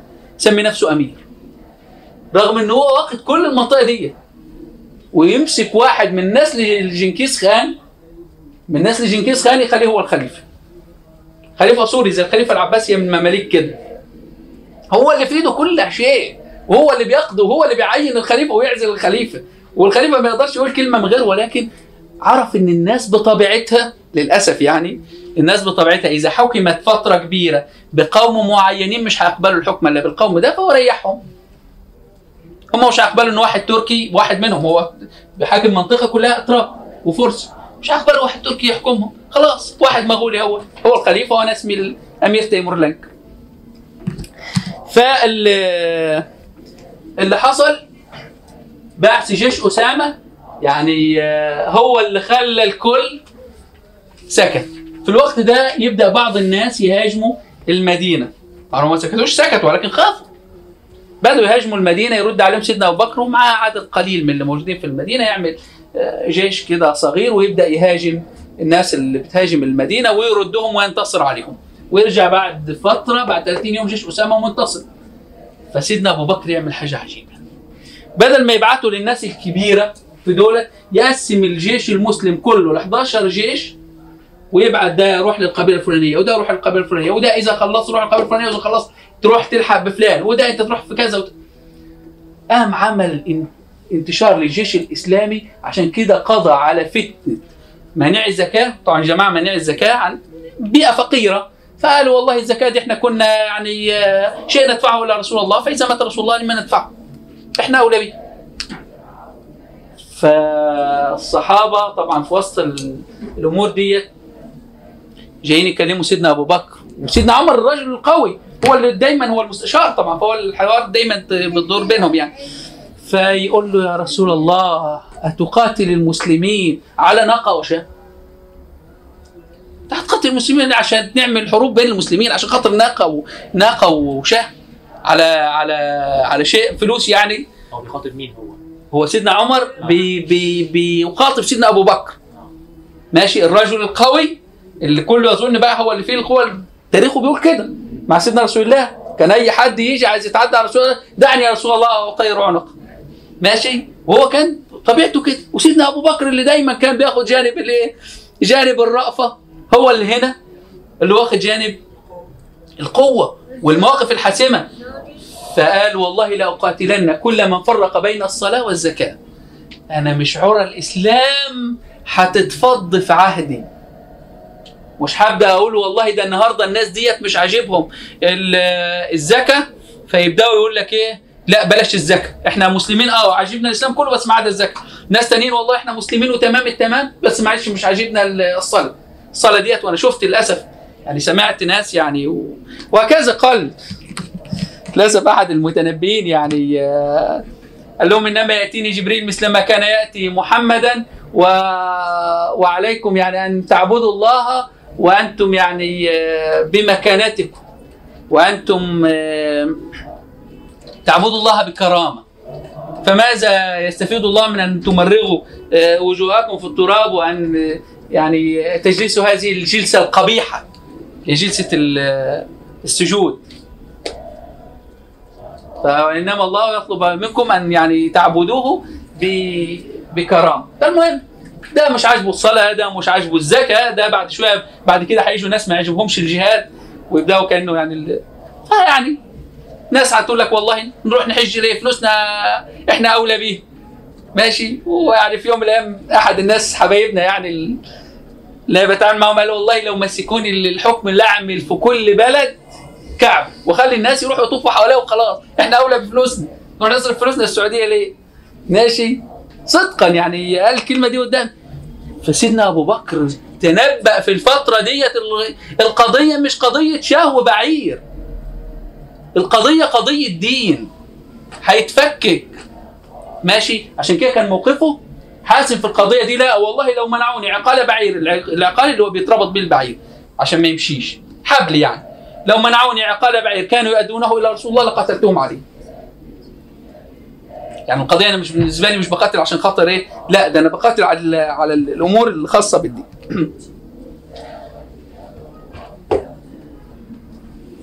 سيدنا أبو بكر في مسافة سنة في مسافة سنة من وفاة وهو أقل من سنة كمان. من وفاة سيدنا رسول الله صلى الله عليه وسلم يقضي على كل الفتن اللي موجوده في الجزيرة العربية. يقضي على كل الفتن اللي موجودة في الجزيرة العربية. ويبدأ بعد ما يقضي عليها طبعا كان كان أقوى حاجة فيها كان الحرب بقى مع أنصار سجاح وأنصار مسيلمه الكذاب ليه؟ لأن المنطقة دي منطقة زراعية وكانت فيها عدد سكان كبير يعني غير غير منطقة ال- اليمن.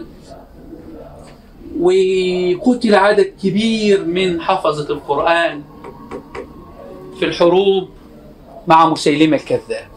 والحروب دي برز فيها قائد قوي جدا وهو خالد بن الوليد. كان يعتبر القائد ال- المفضل عن سيدنا أبو بكر. طبعا سيدنا عمر ما كانش إيه ما كانش بيفضله عشان خاطر سيدنا خالد بن الوليد داخل الإسلام سنة 8 هجرية.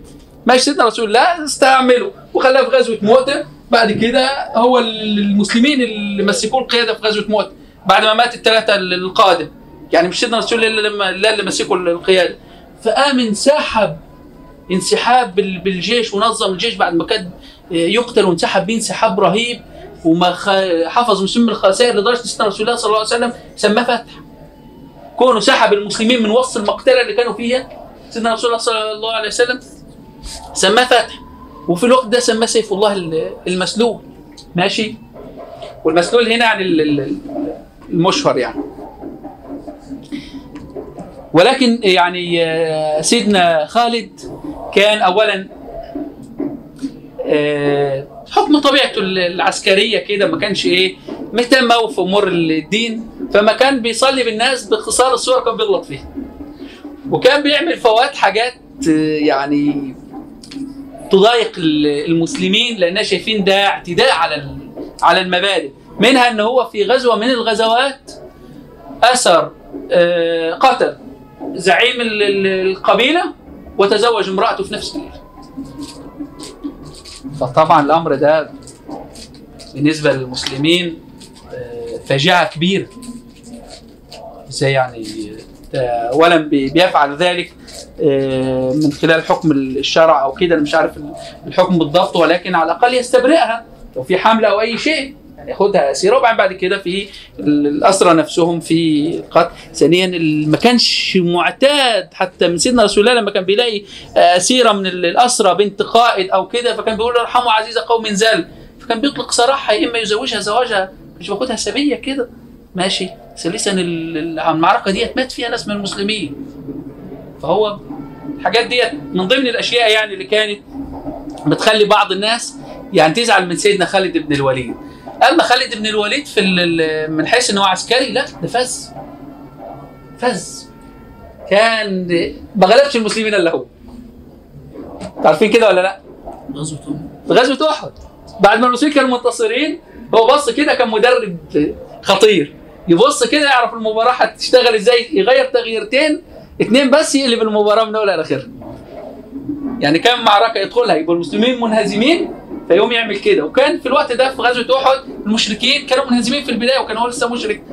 فقام بص على على الموقعة كده فعرف إن هو لأ ده أنا جو واخد مجموعة من المشركين وراح لف من ورا الجبل. والرماة كانوا موجودين فوق الجبل 50 من الرماة موجودين فوق الجبل. وطبعا اللي موجود فوق أو انت بترمي سهم وأنت فوق بتعرف تصيد كويس غير إنسان بيرمي لك الإيه؟ من من تحت لفوق. اللي فوق بيبقى معاه طبعا قوه الجاذبية ومعاه أشياء كتيره وبيبقى شايف أكتر. فقام راح لف وجي طالع الإيه؟ الجبل من وراه وبكده انقلبت المعركة راسا على عقب. فسيدنا خالد بن الوليد كان من حيث القوة العسكرية كان عنده قوة عسكرية غير عادية. أما من حيث بقى معاملته لل- للأمور من حيث الفقه والمعاملة الإسلامية والأشياء ديت. وطبعا سيدنا خالد بن الوليد كان ابن مين؟ الوليد ده مين؟ الوليد بن المغيرة اللي كان تاريخه مع سيدنا رسول الله معروف اللي هو كان بيقول إن أنا ال- ال- الواحد ابن الواحد. أو كان بيقول يعني آه، أنا الوحيد ابن الوحيد. كان بيقول لهم أنا راجل وحيد أنا ال- ال- الفلوس بتاعتي من مكة لغاية الطائف الأملاك بتاعتي. وعندي من الأولاد مش عارف كانوا كام. أنا عنده عدد كبير كان مش عارف 14 ولا إيه. خالد بن الوليد واحد واحد منهم. فالقرآن يأتي إليه يعني يوبخه. لما يقول له يعني أحب إنه يدخل فيهم ليه؟ في الإسلام. سامع القرآن. زي سيدنا رسول الله يعني. أنت هت- تخليه لي إيه لو دخلت الإسلام. يعني افترض واحد زي ده يعني خلاص أنت الراجل التاني في الدولة. لو دخلت الإسلام فخلي لك إيه؟ هتبقى مسلم. زي زي المسلمين؟ أيوه زيك زي المسلمين. فقال له لا. فربنا بيقول إيه؟ ذرني وما خلقت وحيدا وجعلت له مالا ممدودا وبنين شهودا ومهدت له تمهيدا. ثم يطمع أن ازيد كلا إنه كان لآياتنا عني المهم لغايه اخر الايه الايات فخالد بن الوليد ابوه معروف عداؤه للإيه؟ للإسلام ومعروف. كان بيعمل إيه؟ في في المسلمين في البداية. فكان برضو العلاقة فيها بعض الشيء عشان كده سيدنا آه، أبو بكر وده إحنا بنعرفها يا جماعة إن مش دايما عشان أعين قائد إنه يكون أكتر واحد دين. سيدنا أبو بكر بيعلمنا إن أنا دلوقتي هشغله عسكري. مش لازم ألاقي الناس أفضلهم اخلاقا ولا أفضلهم في حفظ كتاب الله ولا كذا ولا كذا. ده الراجل اللي بيغلط في قصار السوق بس ده أنا معينه قائد. معينه للموقعة دي. هو أفضل واحد في الحتة دي. يعني لو أنا عندي شركة عندي شركة وعايز أعين فيها ناس وعندي واحد مثلا أفضل واحد في شيء معين نفترض مثلا مراقبة الجودة. أفضل واحد في مراقبة ال- الجودة.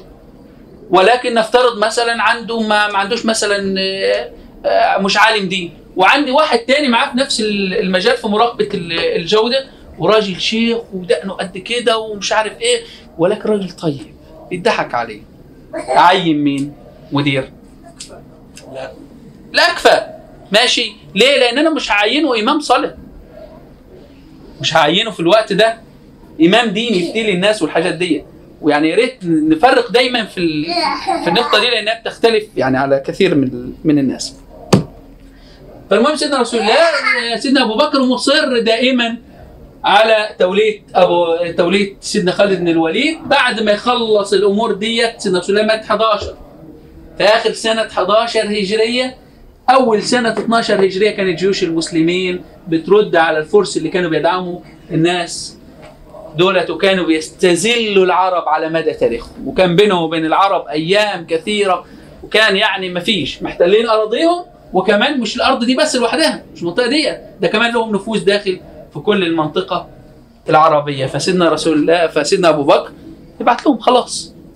أنتوا دلوقتي خلاص سيبوا البلد وارحلوا أصبح العرب دلوقتي لهم كيان. أصبح لهم كيان. ف... فلا من حقهم يحكموا أرضهم. صح ولا لا؟ فبدأ إن هو يحصل الحروب مع الفرس في منطقة الإيه؟ في منطقة العراق. أقول قولي هذا وأستغفر الله لي ولكم ومين عنده أسئلة؟ إحنا طبعا المره القادمه إن شاء الله هنكمل بقية فترة آه، حكم سيدنا أبو بكر ونشوف إن الراجل الفز ده كان عنده إيه من الأمور الخيرة اللي ما اجتمعتش لغيره. اتفضل. هو الفرس إيران ولا العراق؟ نعم. الفرس. الفرس اللي هم الإيرانيين. يعني حتى دايما يكتبوهم ال- ال- الفرس أو الإيرانيين. وهم مسمينهم الفرس زي ما حكيت لكم المرة اللي فاتت في في المنطقة هنا ديت منطقة اسمها إقليم فارس. إقليم فارس ده عاصمته شيراز لكن اسم الفرس بي بي بي بيطلق على كل المنطقة. فهم اسمهم في ال- ال- الإيرانيين أو أو الفرس. الفرس المفترض ان اخرهم نهر دجله المنطقة دي منطقة عربية فيها بني بكر وبني تغلب عشان كده اسمها ديار بكر وديار تلب ماشي؟ فحاكمها عرب ولكن كان الفرس احتلوها في الوقت ده ومسيطرين عليها ومخلين واحد عربي بيحكمها باسمهم اللي هو النعمان بن المنذر.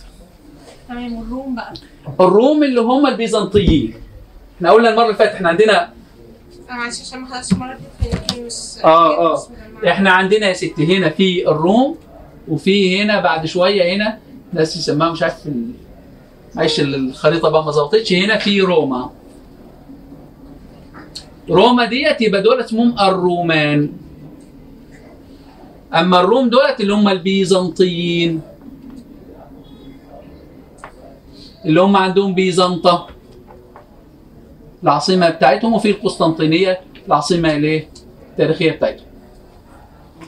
كان- اللي هي حاليا تركيا اللي هي حاليا اسمها إسلام آه، إسطنبول أو اسلامبول اللي هي حاليا في تركيا. ماشي؟ طبعا عندنا هنا لو لو الخريطة بمزاجنا كنا عملنا هنا طبعا بحر مرمره وهنا البحر الأسود وهنا ديت مرمرة وهنا قسطنطينيه في الحتة دي. ولكن في الوقت ده ما فيش طبعا آه، تركيا ديت ما دخلش الإسلام للمنطقة ديت إلا بعد 500 هجريه المسلمين توقفوا توقفوا بجيوشهم عند حدود الحدود دي كده. الحدود دي يعتبر حدود العرب. كده. طبعا في الحروب مع الفرس لا أسقطوا دولة الفرس وخدوا كل كل بلاد فارس ووقفوا بعد كده عن سيحون وجيحون. بداية إيه بلاد الأتراك. وهنا خدوا كل الدولة ال- ال- ال- ال- دولة الروم. كل المناطق اللي سيطر عليها دولة الروم احتلوها كده أو فتحوها بمعنى صح باش احتلوها لأن دي التعبير خاطئ. ماشي؟ وطبعا حد هيقول لي طيب في عندنا أماكن زي هنا في قبرص. وفي هنا في جزيرة هنا اسمها صقلية. وفي هنا في الأندلس. هنقول لك هم فتحوها فيما بعد وبرضه ديت تمثل لهم عمق استراتيجي.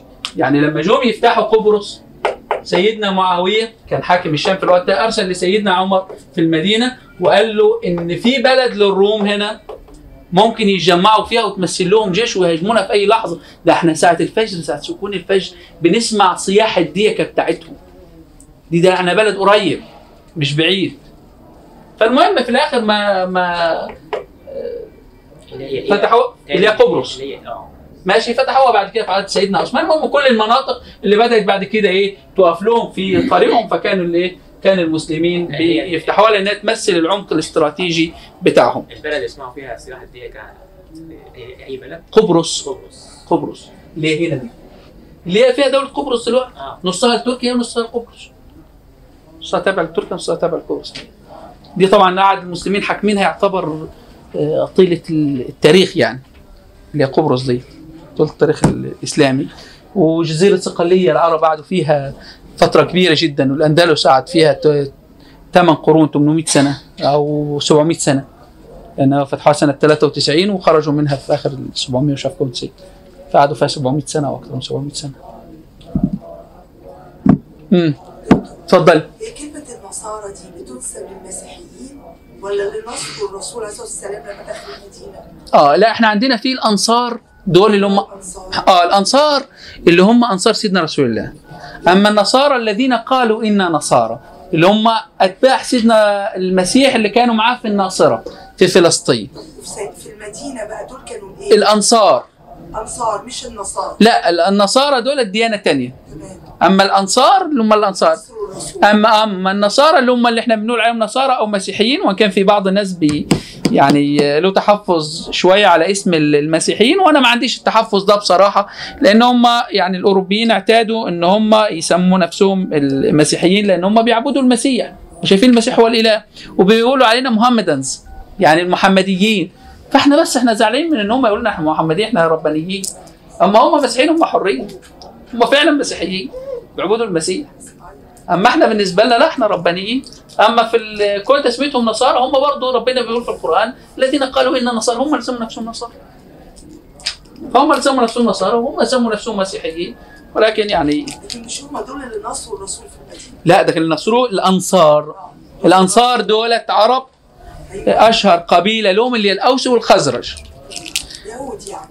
لا الأوس والخزرج دولت كانوا أسود من اليهود. كانوا كفره فدخلوا الإسلام وأصبحوا مسلمين.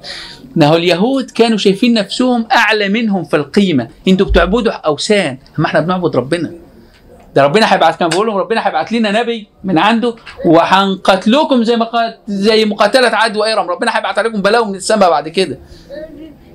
فطلع النبي بعد كده اللي أمنوا بيه الكفار واللي هم الناس اللي كانوا المفترض يأمنوا بيه بديهيا يعني كده لما كانوا مستنيين. وما أمنوش. بل بعد كده لما بدأ إنه ينجح في البداية سلموه. ولما بدأ إنه ينجح بعد كده بدأوا يقفوا ضده. للأسف يعني. آه. حد فيكم عنده أي تساؤلات؟ الحديث فعلا واقع ثابته تاريخيا. آه. هو كان ملك بن نوير. آه. هو سبحان الله يعني ما إحنا عشان كده بقول لكم يعني ما فيش معصوم. ما فيش معصوم. هو الصحابة المجتمع اللي كان فيه الصحابة في وقت سيدنا رسول الله مش كان فيه يعني معلش سامحوني مش كان فيه ناس منافقين. طبعا سيدنا خالد لا. ماشي بس أنا بقول لك يعني على المجتمع. كمجتمع. عشان أقول لك ده مجتمع بشري. ما أنا بقول لك ده مجتمع بشري بس بقية الصحابه ما كانوش يعلموه. بلاش إن سيدنا عمر كان بيروح يسأل ال- ال- الأمين ال- ال- ال- الأمين لسيدنا رسول الله تستأمنه و... آه سيدنا حذيفه بن اليمان يسأله هل هل ذكرني لك رسول الله في ال- في المنافقين؟ فسيدنا رسول الله كان متكتم على المنافقين. هو كان بيعلمهم ولكن ما كانش بيذكرهم. وكان بيتعامل معهم عادي. عشان كده كان الامر ولكن ال- المجتمع ده كان فيه منافقين. مش معلومين لبقية المجتمع آه مش معلومين. فيهم ناس معلومين زي آه، آه، مثلا آه، عبد الله بن أبي بن سلول. وده اشمعنى بقى؟ ده اللي كان معلوم. لأن ده كان واقف في طريق الرسول على طول. ده كان له مكانة قبل ما الرسول يروح المدينة. وبعدين لما الرسول بدأ ينتصر وبدأت الدولة يبقى لها اسم فقال كلمة عجيبة جدا وهم راجعين من انتصار فقال لك لئن رجعنا إلى المدينة ليخرجن الأعز منها الأذل. يعني كان له مواقف عدائية ظاهرة. فالمهم سمعوا أحد الصحابة غالبا كان آه، سيدنا آه، آه، زيد بن حارثة. غالبا. فسمع الكلمة فراح قالها لسيدنا رسول الله. فسيدنا رسول الله بعت فانت قلت له كذا فقال له آه، ده غلامك هو اللي كذاب. أنا ما قلتش كده. فربنا نزلها أصبح دلوقتي في مشكلة.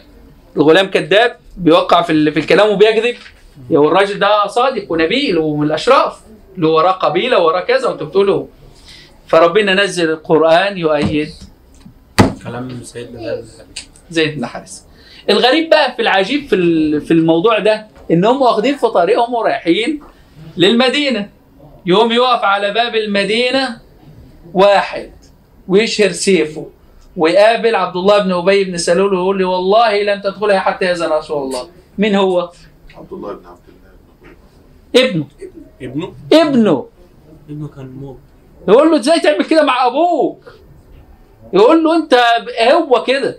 ويقول له رسول الله يا رسول الله إذا أردت أن تقتله فلا يقتله أحدا غيري حتى لا أتغير عليه. يعني لو جالك الحكم إنك أنت تقتله ماشي. فسيدنا رسول الله لما طبعا سيدنا عمر علم بالموضوع فبيقول لسيدنا رسول الله يعني دعني اقطعه رأس هذا الكافر. إيه العز والأذل يعني؟ كلمة تقيلة على على حاكم دولة. مثال على حاكم دولة. ماشي. فسيدنا رسول الله يقول لسيدنا عمر كلمة عجيبة. إحنا برضه لازم نتعلم منها. لا يا عمر حتى لا يقول الناس اللي عمالين يتربصوا بينا إن محمدا يقتل أصحابه. لا.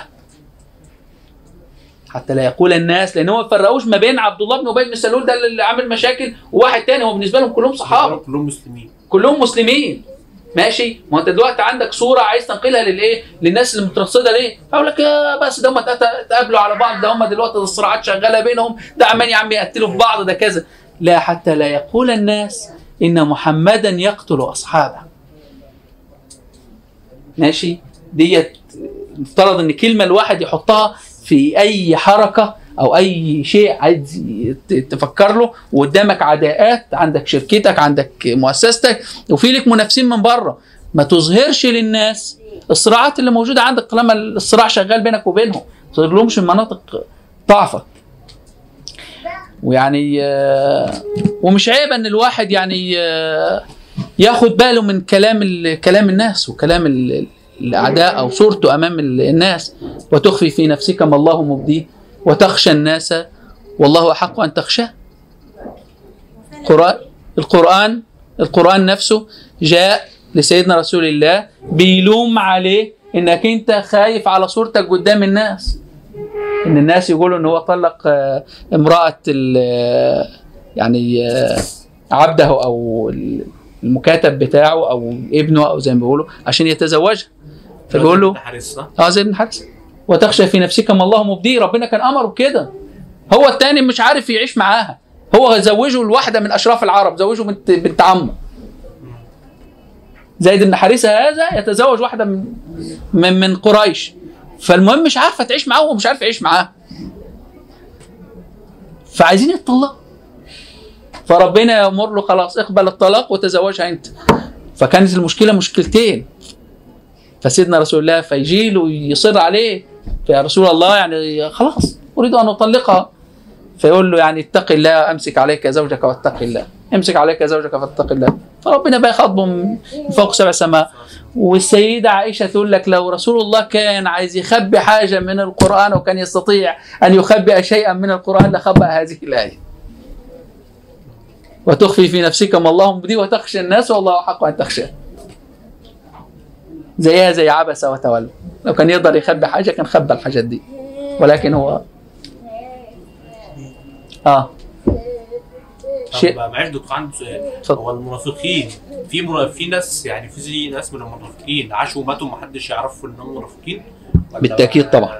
بالتأكيد طبعا. هم أساسا ما تعرفوش يعني اللي تعرف منهم واحد زي عبد الله بن أبي بن سلول ولولا الكلمة اللي هو قالها ولولا الموقف اللي حصل من انه حصل تكذيب وحصل ده خادمك اللي عمال بيقول كده أو أو كده والعملية خدت أبعاد كتيرة والإسلام نزل يأيد آه، آه، سيدنا زيد بن حارثة ما كانش اللي هيتعرف. آه. ولكن الإسلام كان بيخاطبهم بالمعنى الشمولي. إن المنافقين في الدرك الأسفل من النار إن المنافقين كذا كذا كذا كذا. يعني يوصف أوصافهم ولكن كشخصيات يعني التاريخ ممكن يذكر لك اثنين ثلاثة. ممكن يكون أكتر من كده. المجتمع ده يا جماعة كان فيه سامحوني كان فيه ناس سرقت. صح؟ فيها ناس أقيمت عليه حد الزنا. المرأة الغامدية ماشي؟ وماعز. آه. ماشي؟ المرأة الغامدية سرقته وماعز أقيم على حد الزنا. فما كانش مجتمع مش مش نقول لك مثلا مجتمع لا مجتمع بشري. مجتمع بشري تجربة بشرية واقعية. الناس دي كلها لولا الإسلام كانت عاشت وماتت ما حدش سمع عنها شيء. والإسلام اللي عندهم هو الإسلام اللي عندنا والله ما اختلف عنه شيء. الإسلام اللي جالهم ده وغير حياتهم ده هو اللي موجود بين إيدينا هو نفسه الدين والله ما تغيرش شيء. هو معاهم كان معاهم سيدنا النبي أيوه ولكن برضه سيدنا النبي ما ماتش إلا وهو تاركنا على المحجة البيضاء ليلها كنهارها لا يزيغ عنها إلا هالك أو ضال يعني بمعنى إن هو أحد الصحابة في يوم من الأيام قابل سيدنا أنس. فبيقبله وبيبوس على ايديه ويقول يعني هذه يد صافحت رسول الله. يعني يا بختكم ده أنتوا عشتوا مع رسول الله ده انت كنت بتقعد معاه ده انت شفت سيدنا رسول الله. يا سلام لو أنا كنت معاكم في الوقت ده يا سلام لو أنا عشت في الوقت ده. طبعا اي واحد فينا يقول إيه؟ طب أنا لو مكانه هقول زيه يا ريتني عشت مع سيدنا رسول الله.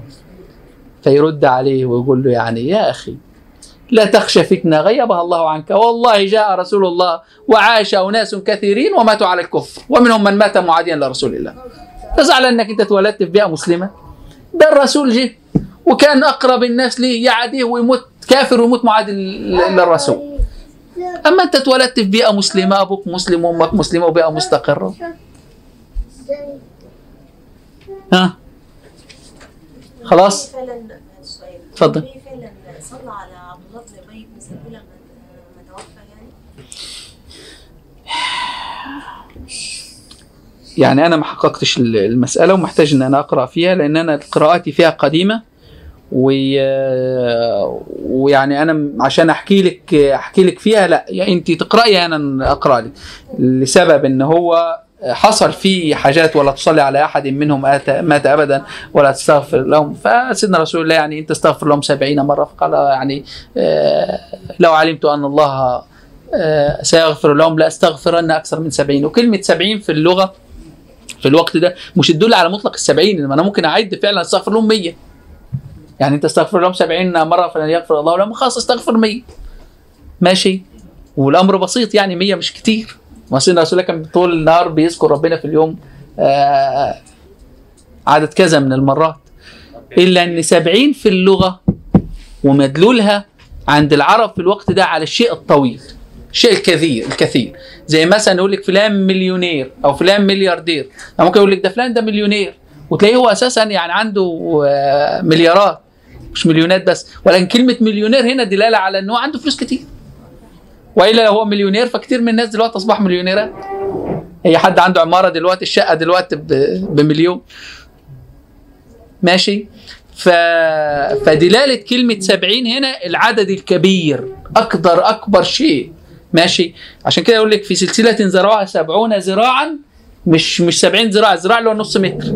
منطقة من هنا لغاية هنا دي اسمها ذراع. ماشي؟ ف70 ذراع يعني 35 متر. واحد متكتف بحبل 35 متر. لا يا جماعة ده هو أطول من كده بكتير. ده 70 ذراعا هنا يعني إيه عدد كبير من الأذرع. ف فالقضية ديت يعني آه، آه، أنا كنت قرأت فيها قديما والمعلومات عندي مشوشة فعشان ما أقولكيش معلومات مشوشة وتطلع فيها خطأ ولكن أعرف إن هي حصل فيها أشياء. و آه، وفي في النهاية يعني أنت ممكن تقرأي فيها ولو ما توصلتيش أنا ممكن أقرأ ولا أقرأ لك أنا؟ خلاص إن شاء الله ال- ال- المرة القادمة. وزميلنا المرة اللي فاتت كان قال شيء وأنا بصراحة ما بحثتش فيه اللي هو هل سيدنا إبراهيم آه، كذب الكذبة الثالثة بتاعت آه، هذه أختي ولا إيه أنا برضو ما بحثتهاش على أساس إنه هيسأل لنا ويجي يقول لنا. فأنا مش عارف هو كان مين. كان واحد زميلنا هنا. فهو ما ما جاش وأنا ما ما قرأتش. فأنت عندك القضية اللي هي هل صلى سيدنا رسول الله على عبد الله بن أبي؟ تمام. ان أنا اللي سمعت إن هو صلى أو إن أنا قريته بس أنا مش أنا ع- يعني ده اللي أنا كنت ده اللي أنا كنت هقوله. أو ده اللي في ذاكرتي من قراءتي في الموضوع من من قديم. معلومات مشوشة. ولكن هو تأويله إيه ساعتها؟ وهل كانت نزلت ولا تصلي على أحد منهم؟ مات ابدا كانت لسه نزلت ولا ما نزلتش؟ آه غالبا سيدنا عمر عاتبه إنه صلى عليه. صح؟ آه إن سيدنا عمر عاتبه إنه إزاي تصلي عليه وهو كافر وهو مش هو اللي قال اللي قال كذا وكذا. ف... فسيدنا رسول الله أصر إنه يصلي عليه. وبعدين بعدها نزلت ال- الآية. ده اللي في ذاكرتي يعني. تمام؟ خلاص نخلص؟ يلا اقفلوا لنا الكاميرا بقى. نلتقي إن شاء الله الأسبوع القادم. شكرا ليكم شكرا جزيلا. ربنا يجعله في ميزان حسناتكم. أنا بصراحة ببقى سعيد وأنا موجود معكم. يعلم الله. كلكم ناس أفاضل عقلياتكم كبيرة. الواحد بيبقى سعيد وهو بي- بيتكلم معاكم. بتكلم بحرية في كل القضايا. وبتكلم كلام لو أنا في مكان تاني ممكن ما أقدرش أقوله. يعني في أشياء من الأشياء الجريئه لأنها ممكن تفتي الناس. ممكن الناس يعتبروك إنك أنت مرتد وإنك أنت بت ولكن يعني العقليات ال- ال- العظيمة لابد لها من جرأة في مناقشة الآراء. وأنا بقول لكم في الآخر والله أنا لا أملك الحقيقة. ما علينا أنا دي وجهة نظري في في الأمور. أما الحق فهو مع ربنا ومع الإيه؟ الصادق سيدنا رسول الله صلى الله عليه وسلم. هو الذي بعث في الأميين رسولا منهم يتلو عليهم آياته ويزكيهم ويعلمهم الكتاب والحكمة وإن كانوا من قبل لفي ضلال مبين.